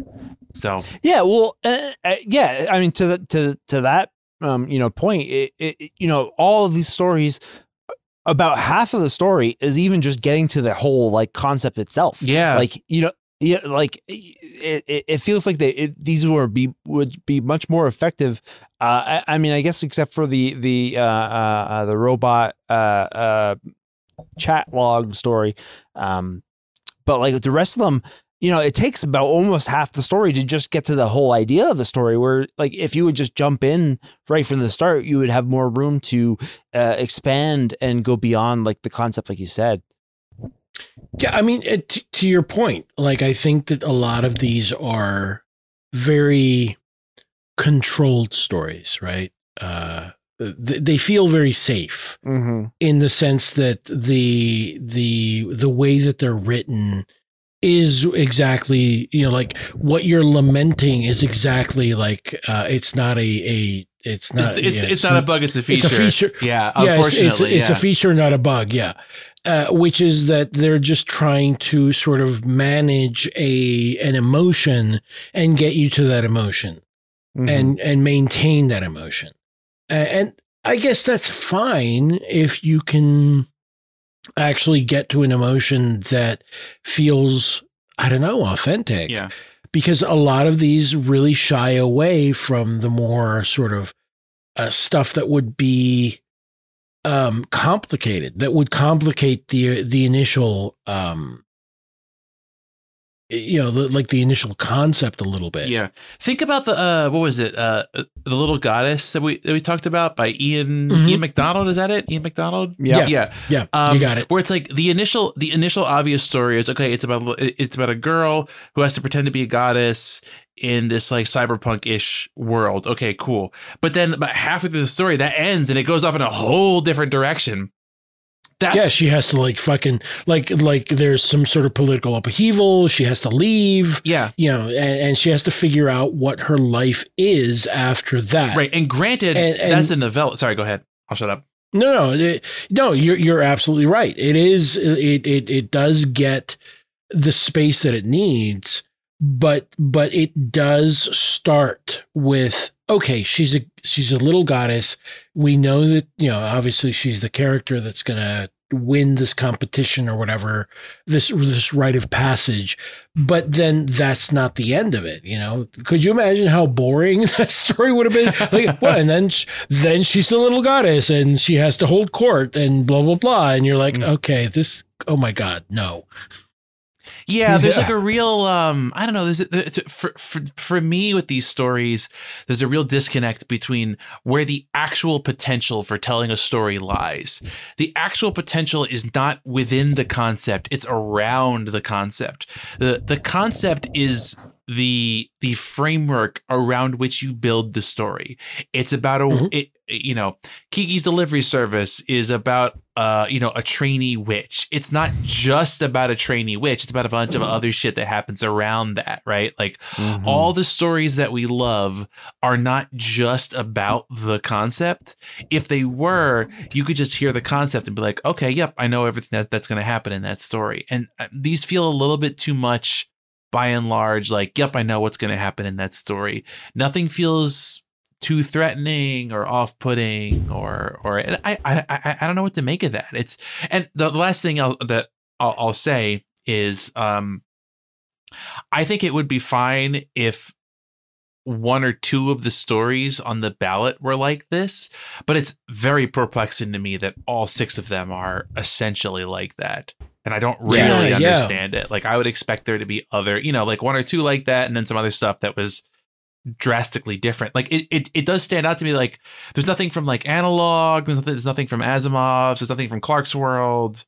Um, Well, I mean, w- we do get a little bit of that in the novel. True, true, yeah.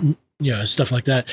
But, but you know, uh, and and and to your point, like I, I, as you're you're talking about that, Kurt, I- I can't help but think about like that that Scorsese quote that everyone got really mad at him about. And it's like, yeah, this is like a theme park ride, right? We're, they're, they're, they're trying to manage like this emotional thing and keep it sort of consistent throughout the, the, the ride, right? Yeah. and that's that's fine for a theme park but this is not a theme park A- and i have to wonder if that's something like, like that's an aesthetic that's sort of leaking into from the outside into like short fiction. Um because like honestly at the at the novelette level even um i think the only thing that i felt was similar in tone to this uh, I- and to be fair I, I didn't read everything.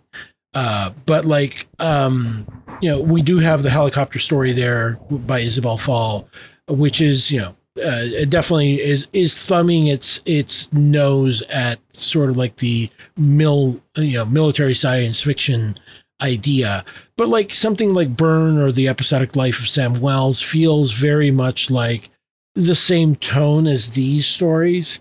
Um, and uh, I would say that even something like Two Truths and a Lie, which uh, was written by Sarah Pinsker, is somewhat horror, but also not quite there. It's disturbing, but not. It's creepy or and or disturbing, but not horror altogether and it's really trying to manage uh, a, a specific type of emotion throughout. Mm.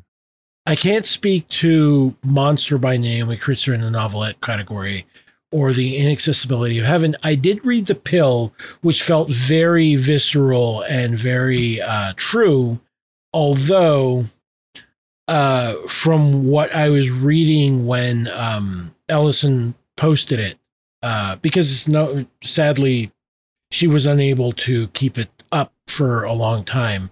Um, basically, it's the same. Like the pill is a uh, the synopsis is that you know fat people can take a pill and then become thin, and basically they just sort of vomit and or shit out all the the fat in their body and then become thin.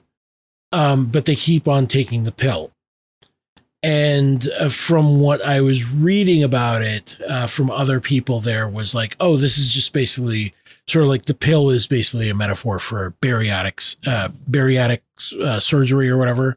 Mhm. Um, so you know eh, that did feel like I I did read it when she posted it, and it did feel very visceral and and like you know it felt real. You know, it, it Mm. there was some emotion there. You know, um, but uh, do we want to talk about the other stuff uh, briefly? Yeah. We can, yeah, Let's do definitely. it. I, so should we do our our our predictions for this uh for this Yes. category, Let's do- or yeah, let's- or should we should we just run down the list real fast because we're we're kind of Um, longish. We're like we're like an hour thirty. Uh, I mean, maybe uh, we should just uh, run um, down um, the list and, and lump these in with the others as we run through and do our bad predictions. Uh, I am fine with either one. So let's what you know Let's what? Let's just go ahead and run run down the list. And uh, so so uh, let me see here. I like best novelette. Uh, we have Burner, the episodic episodic life of Sam Wells as a super by A.T. Greenblatt.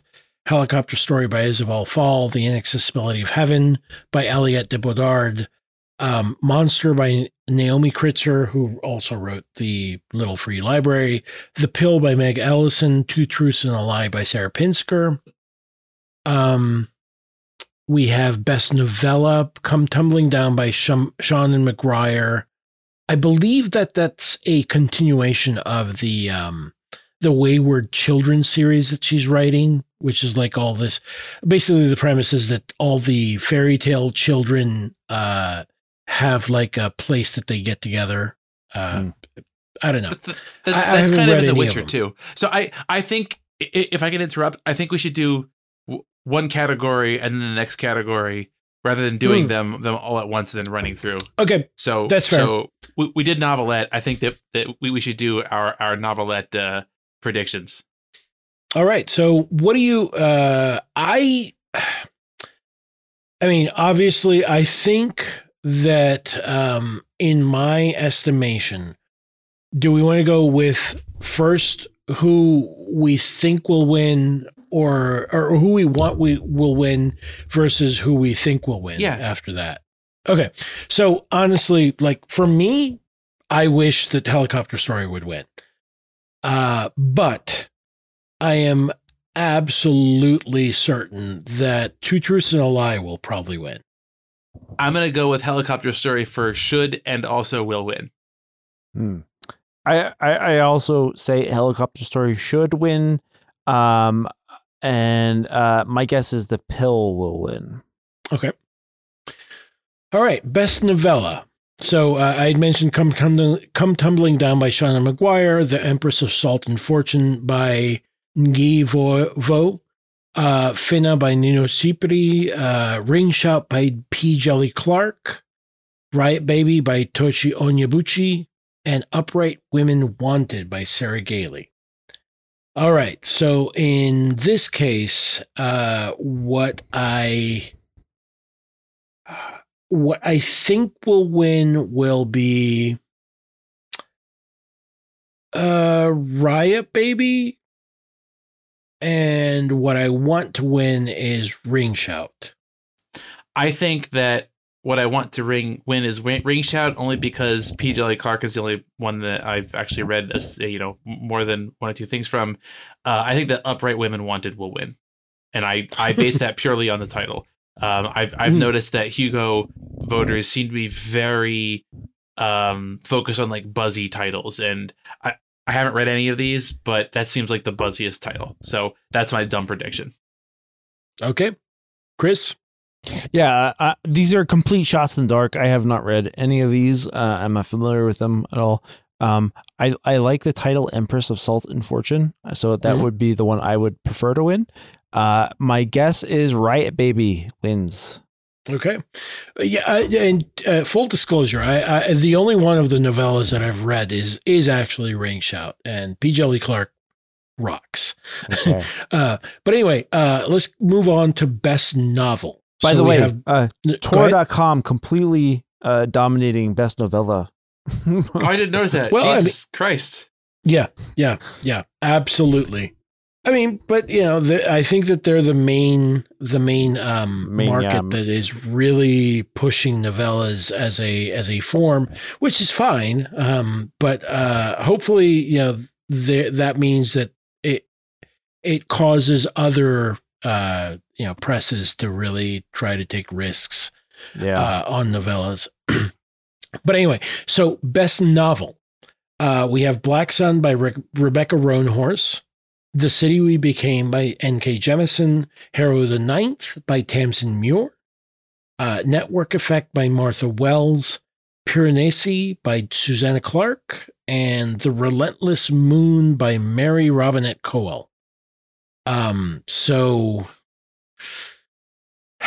this is difficult because honestly, um, I really, I mean, I know that Susanna Clarke has won a Hugo before, but I really, really, really want her to win again.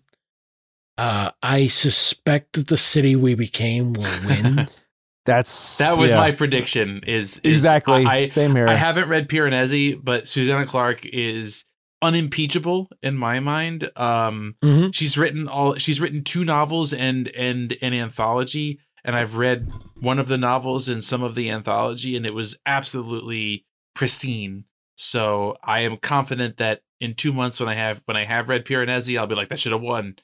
Um. Mhm. So yeah. All right.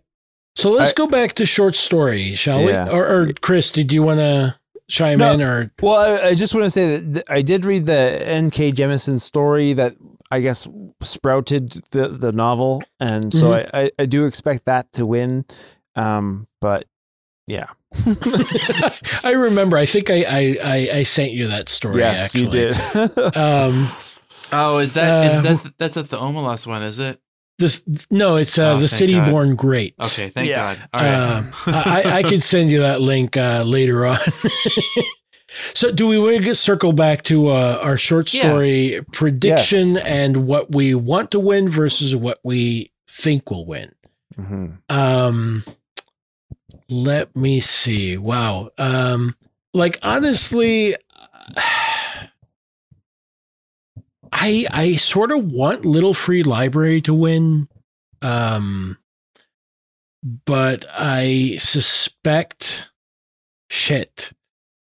I'm not entirely sure if Open House is going to win or Badass Moms is going to Yeah. win. God damn it! That's- It's gonna be badass moms. It's gonna be. fucking yeah, know. it's, you know it's you gonna be. it is. You know it's gonna know be. it is. The title, man. The title. It's it's gonna be the title. It's such a smart move to just tell you Hmm. what the story is in in the title when it comes to Hugo voting. Um, I actually think that I'm gonna say I want Mermaid Astronaut to win. I would Hmm. be fine if Little Free Library won too. I think that those two are the closest to what I think a, a short story should be. Um, Okay. And I I have issues with both of them, different issues with each one, but I think they're the they're the closest. But I do think that Badass Moms is gonna win. Yeah. Yeah. My, my my preference would be a Little Free Library to win as well, but I, uh, my prediction is Badass Moms will will probably win. Yeah. And, and to be fair, like uh, I I uh, I only think of Open House on Haunted Hill because it's won all it's already won the Nebula. Uh, Um and it's it's been like on a bunch of best of type of lists and whatnot. So that's the only reason that I that I thought of it. But I, I do think that Badass Moms will probably win. Um uh do we want to do the best series? I haven't read any of these, so Uh, I have I have no opinion.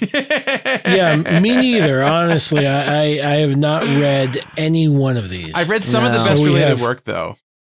Um, Yeah. okay, so we we could we could probably So uh, best related go- work is confusing to me because best related work is is basically anything can be anything at the Hugos. That so is a very strange uh, thing. so it's got Go it's got uh, a translation of Beowulf, which I which which I liked. It was it was controversial. Uh, this is the one the, the, uh, the, bro with with bro, Yeah. bro, have you heard that, about? though? Like I don't know that it's the translation that I want, but I support it existing. Um, and then it's got two conferences, I believe. It's got Con, CoNZealand Fringe and and Fiacon, and those are like just like like Conventions, yeah. conventions, yeah. So uh, and then it's got uh, George Railroad Martin can fuck off into the sun, or the Hugo 2020 awards, uh, the Hugo 2020 Hugo Awards ceremony, Rage Blog edition by Natalie Luhrs. Um, it's got a handful of Earth, a handful of Sky, the World of Octavia E. Butler by Lynell George, and then the last Brony Con, a Fandom Autopsy by Jenny Nicholson, which is a YouTube video. which I which I actually watched. I think uh, a while back. It, uh, Jenny Nicholson's always a, a good time, but uh, I'm not entirely sure that that I cared about too much about the BronyCons. Um, so what do you think, Kurt? I think I think that Beowulf should win. I don't know. Mhm. I don't know why.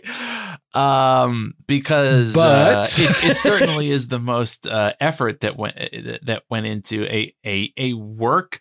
I struggle with like the a, a conference being a work. I guess that's like very that is very uh, postmodern. I, I, suppose that Oh. a, a- an event can be itself literature. Um, I feel Je ne suis una convention. yeah, yes, exactly. Yeah.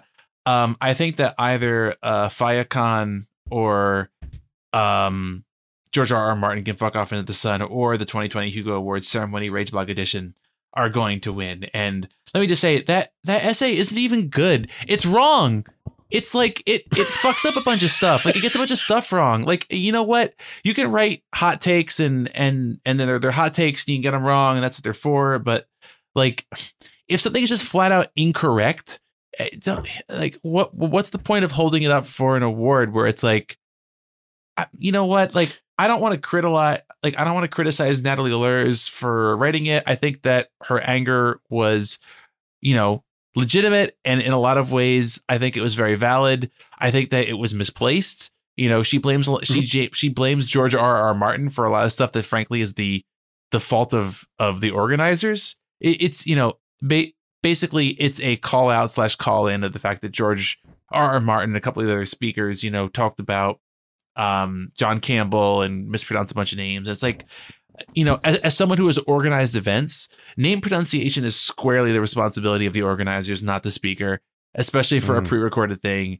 If that gets fucked Mhm. up, that happens, and it's not the fault of the speaker; it's the fault of the organizers. So, if anything, it should be you know the 2020 Hugo Awards organizers should fuck off in, in- into the sun. Um, it should not be you know George R. R. Martin who just showed up. Like he doesn't fucking need to do that. You know, he's a he's a guy in a sailor hat. What like what the Yeah. fuck does he know? Um, So- conductor hat. Conductor Conductor hat, yeah. hat. Conductor, That's what he, yes. yes. A, a, a choo-choo hat. Um, I, I, I will say uh, I haven't read it, but um, I'm definitely interested in reading the book about Octavia Butler because uh, I've read the Pattern Patternist series, and that series was fucking cool as shit. So um, I would definitely be interested in that. So I hope that wins. Yeah, I mean, uh, honestly, like there's a lot of good stuff here, and I I am certain. Uh, to to your point, Kurt, I I am absolutely certain that uh, like I I wish yes, a handful of Earth and a handful of Sky, the world of Octavia E. Butler would win, but I am almost positive that yes, I think that George R. R. Martin can fuck off into the sun. That blog post, which is, as you mentioned, Kurt, uh, it- it's incorrect. And to uh, Natalie Luhrs's credit, she did make some corrections, which then invalidate her initial argument. Um, she spends three Uh, paragraphs being mad about him mispronouncing the name, and then she misspells somebody's name in the article. Like, uh, you know Well, what? and- Like, and- you and fucking la- that happens, right? That's an honest mistake. But it's an Well, honest and- and mistake later on- anyone else does it too. yeah. Like like later on, she says she says, "Oh well, so so and so told me that he also mispronounced, uh, you know, white white uh, uh, women authors," and you're like, okay, so you know, uh, did we need to go into the very like we could probably just say George R. R. Martin, unprofessional, doesn't know how to pronounce even his own characters' names. Uh, uh, easier to probably uh, get behind than like oh George R. R. Martin, the guy who advised everyone back during the sad rabid puppies debate to you know strategize and had actually that that was the uh, that was the um, the origin story for the the losers party that he a lot of people got mad at him about later on. Um, so you know, I'm not saying that you can't fuck up at the end. And George R. R. Martin was unprofessional by not you know pronouncing stuff. But to your point, Kurt, yes, the organizers could have been like, uh, Georgie, uh, we need to do another take on that. yeah. Um, okay, so let's move on to best graphic story or comic. Haven't read any of them.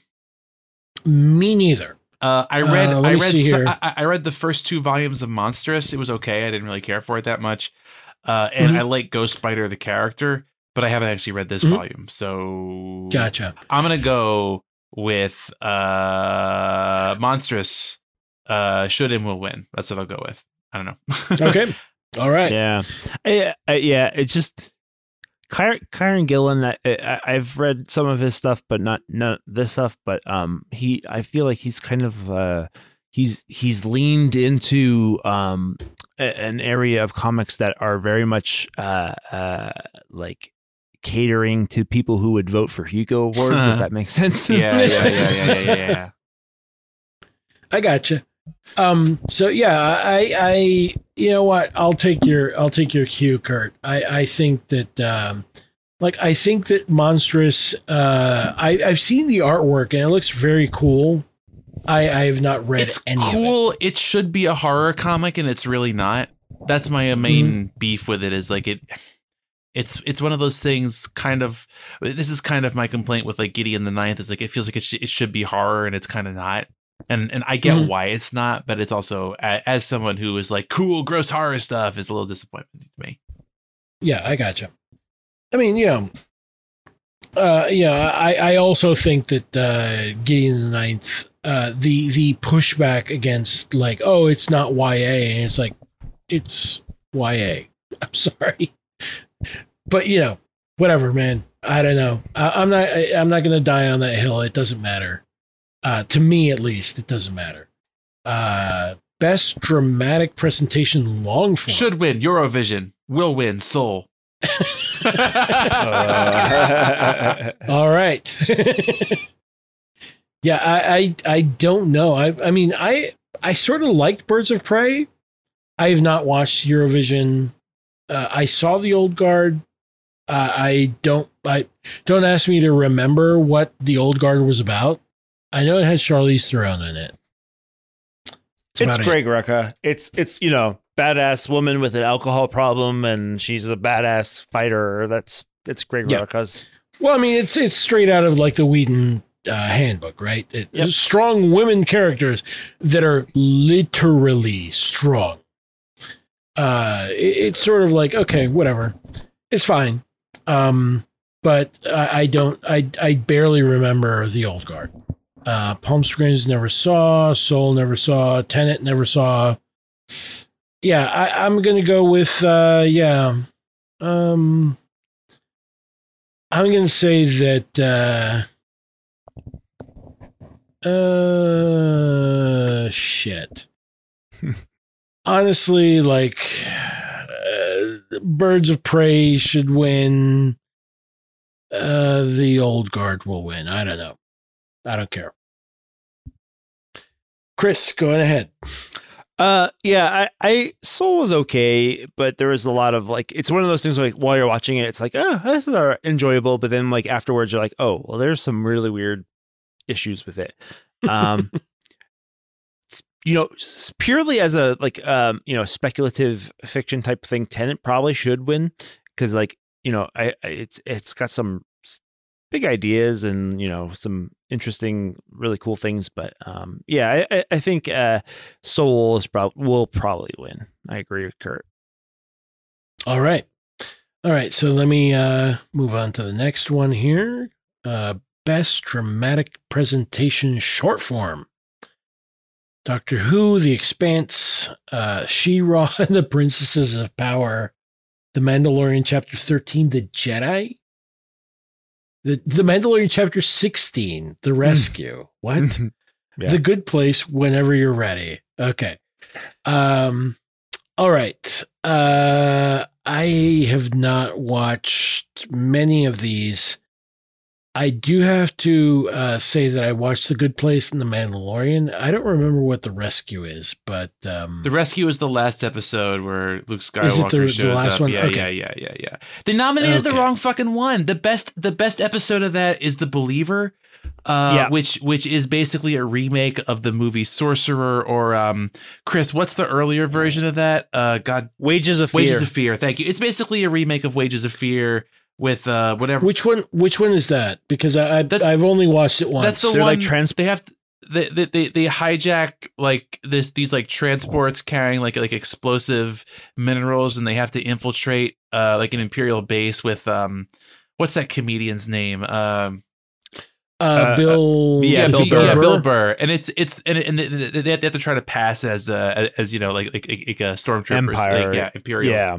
Um yeah yeah that's the best episode of the season neither of these ones were any fucking good the No. Jedi Yeah, is a backdoor Honestly. pilot for what could be a show, what, what could be a good show about uh Ahsoka starring um Rosario Dawson, and which the, but- which which they are doing. which they are doing, Uh, but the episode itself yeah. is not very good.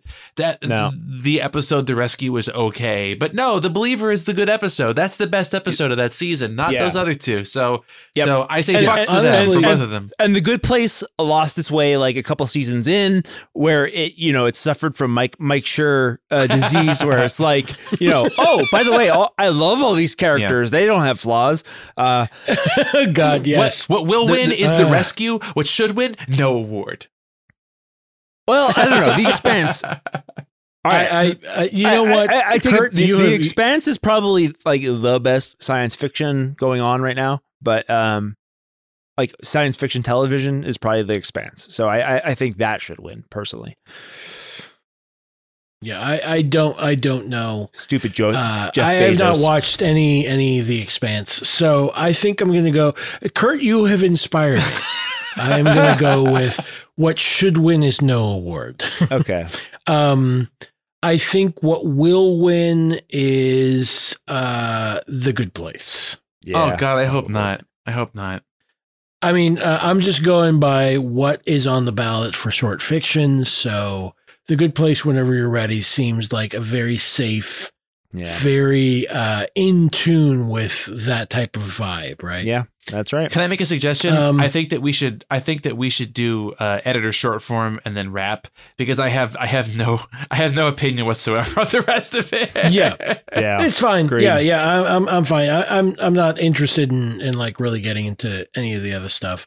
Cause, uh, I mean, obviously, like, uh, what is it? The, I probably like for best semi prozine, which is a weird. It sounds. Category. It sounds like a drug that's used to treat some terrible disease. it Ask, sounds like ask it your sounds doctor like a- if semi-prozine is right for you. it sounds like the, the, the, the drug from RoboCop 2. You know? Um, but anyway, uh, I think editor short form, we have Neil Clarke, uh, Clarkesworld, obviously, Ellen Datlow, uh, the legend, CC Finlay, who was uh, up until recently uh, doing the magazine's fantasy and science fiction, Mur Lafferty and SB Divya, who did Escape Pod. Uh, Jonathan Strahan, who's an editor uh, at Tor in general, a uh, prolific but- anthologizer, also it must be said. Yes, also like the the made to order anthology that the um the uh what, what was the name of the goddamn story? Uh, guide. Uh, Uh, guide to working breeds. Guide to the Working Breeds. Uh, he he anthologized that one, and he's also in charge of the new best of science fiction. I think. Um, taking off, taking over the mantle from uh Gardner, the the late Gardner Dozois, um, and Sheila Williams, who's the editor of Asimov's magazine. Uh, so what what do you feel, folks? I would be happy with anybody, honestly, in this. Uh, honestly, they're all they're all Um, to my mind they're all they're all good editors. I feel Mhm. like I feel like um uh I feel like Neil Clarke and Sheila Williams probably have the most unique sen- sensibilities. Um and so one of them would probably be my pick because they are to my mind kind of contrapoints to um, or like contratemps. I, I, I don't know how the right uh, the right terminology is, and I'm a few beers in uh, to like what most of my complaints are about contemporary sci-fi and fantasy. Um, Mhm. And I feel like they're kind of keeping some of what I prefer alive while also pushing it to advance. So they would be one one of them would be my pick. Uh, I'm gonna go with Sheila Williams just because I, you know, I I do read Asimov's periodically, and I have been impressed and also a little dismayed by how little recognition it gets. Um, Mhm. I feel like Ellen Datlow is probably a safe bet. Yeah. I, I yeah, I totally agree with that. Um, so uh, shit. Uh, I think honestly, um, CC Finlay for uh his stint at uh, magazine Science Fiction Fantasy should, uh, or magazine of Fantasy and Science Fiction should probably be the one that wins. Um, I think that you're probably uh, a safe bet with Ellen Datlow who will win. Um, and that's it for me. Chris, what do you think? I, I have uh, no opinion on either, any of these people. no award. I, I, I gotta admit, this is I, this is the first time I've realized that uh, Clarkesworld is not named after Arthur Uh, right, Clarke. I had so- that. That was I went through that same revelation about a year ago, and it is still funny to me that there's a guy named Clark and it's his world. We're just fucking living in it, man. Hey, hey, Chris, don't feel bad. For the longest time, I was certain that the Hugo Awards were named after Victor Hugo, oh yeah. not Hugo Gernsback. uh, so, so don't feel too bad about that. All right. Thanks. Uh, it, was that it? Because I think that that I, I uh, can't that- even offer an intelligent opinion on anything else. No. honestly no. Yeah, like even the video games are like, I don't know. Yeah, Uh, there, there's not much I there. played Spiritfarer. It was um clever, but ultimately kind of conventional in that like indie game way. I do think that it's Mhm. it and Hades just because they are the more independent games deserve to win. It really it really pisses me off to see so much, you know, like AAA studio. Like they don't need to win fucking Hugo awards. Yeah. Who cares? Last of Us. Who gives a shit? I mean, I mean, Last of Us Part Two like came out and like went away within like a week. Yeah. like I didn't hear anything about it. I I, I will say, I, I uh, of these games, the only one I've actually played was Blaseball, if believe it or not. Um, Interesting. and uh, it's you know it's fun. I can't imagine doing it weeks, uh, week after week after week. Um, it's kind of just like you know, it's an interesting kind of like non-fantasy fantasy kind of baseball kind of thing. Um, is that like the kooky yeah. fantasy baseball where it's like it they is? have- Whereas like spa- Yeah. stats like like uh, stick to itiveness or whatever. that's that's easy, exactly right. So yeah, there's there's some there's some interesting writing for that. Um, so I I, I like that. I like baseball. That was that was interesting. Interesting. I, I I played my share of Hades, as uh, was probably attested in previous episodes. Um, I really, uh, I hope that that wins, but I, I also think that Animal Crossing will win. I think Last of Us Part video Two will win. Yeah, Interesting. Yeah. yeah. All right. Um, yeah, I think that that's it for me because I, I'm gonna tap out on on the rest of it. Uh, We've been going for so Yeah, long. I- so, we've been going for so long that I'm actually sobering up. Yeah. I, I have been continuing drinking, so uh, I have. we just not passed two sobered up, hours. so- There we go. Just there. There we go. All right. So, um, yeah, I, I, I guess last thoughts. Uh, anything that uh, that you you wanted to get off your chest after reading these? I want more Hmm. variation of tone and style in the short fiction. Uh, Yeah. I want. I want I want something more challenging. That's like Yeah. Yeah. That that's that's not like a rewrite of a fantasy or or, or a fairy tale. Yeah. Um, I'd like to see more analog and more Asimovs in the short fiction because I think that although they have their own like peccadillos and quirks that they kind of pursue, I do think that it would be nice to get a mix of, you know, the more Tor styled stuff and the more, you know, late 90s, early 2000s styled sci fi and see them side by side instead of like one Yeah. or the other. It's, it feels very, it feels very out of step with what contemporary sci-fi actually is. It feels like it feels like one style of sci-fi and fantasy gets all the buzz, even though it mm-hmm. represents a relatively small section of the market, right? Like like Asimov's and, and Analog still have considerable subscriber bases. It's not like they're you know forgotten. It's just that the you know if you go on Twitter, Twitter is a busy box for publishing, where you know it's like Yeah. whoever is on Twitter gets all the attention because it's easy to get to them. And I, I think that Asimov's and Analog are much less online focused for good and for ill. mm. So, so I, I, I, to your point, Kurt, I think that what is hurting, um, uh, you know, magazines sci- uh, fantasy and science fiction, Asimov's analog is the fact that they're print Yeah, and they're not shareable. yeah. Mhm. um and uh like it, it, if anything we've seen several you know several uh entries from uncanny which is you know completely online nothing wrong with that but you know it, it becomes very shareable uh it, it's weird that uh Clarkesworld is not on here and and i mean partly it may be that this is a um an anomalous year simply because of the COVID and everyone was feeling like, you know, it was the worst time ever and we needed comfort. Um, and I, I don't know if that will carry forward. Uh, but to your point, Kurt, I do think that, uh, you know, from what I've seen in the last couple of years, like Asimov's uh, magazine, uh, a fantasy and science fiction analog, have fallen by the wayside. They're publishing Uh, good shit. part- I read, you know, I, I don't, I don't read, it. I, I don't, I, I get analog every issue, and I don't read it cover to cover each, each time. But if I pick something, it's good usually. Like, and I'm like, yeah, Mhm. cool, yeah, it's a good, you know, sci-fi fantasy story. Mm. Yeah, I mean, uh, I've read my share of reprints from analog, and and you know, I, I have not been disappointed. The problem is they need to Uh, rename it digital. Yeah, All I right. mean, uh, That's- yeah, that's- I, I think that that's that's the thing. It's it's the shareability of it. Yeah. And uh, but anyway, uh, you were saying, Chris. I was just gonna say that that's a that's a good point. As I need to wrap it up. Yeah, I, th- I think so too. All right, so uh, gents, uh, where can we find your your your stuff?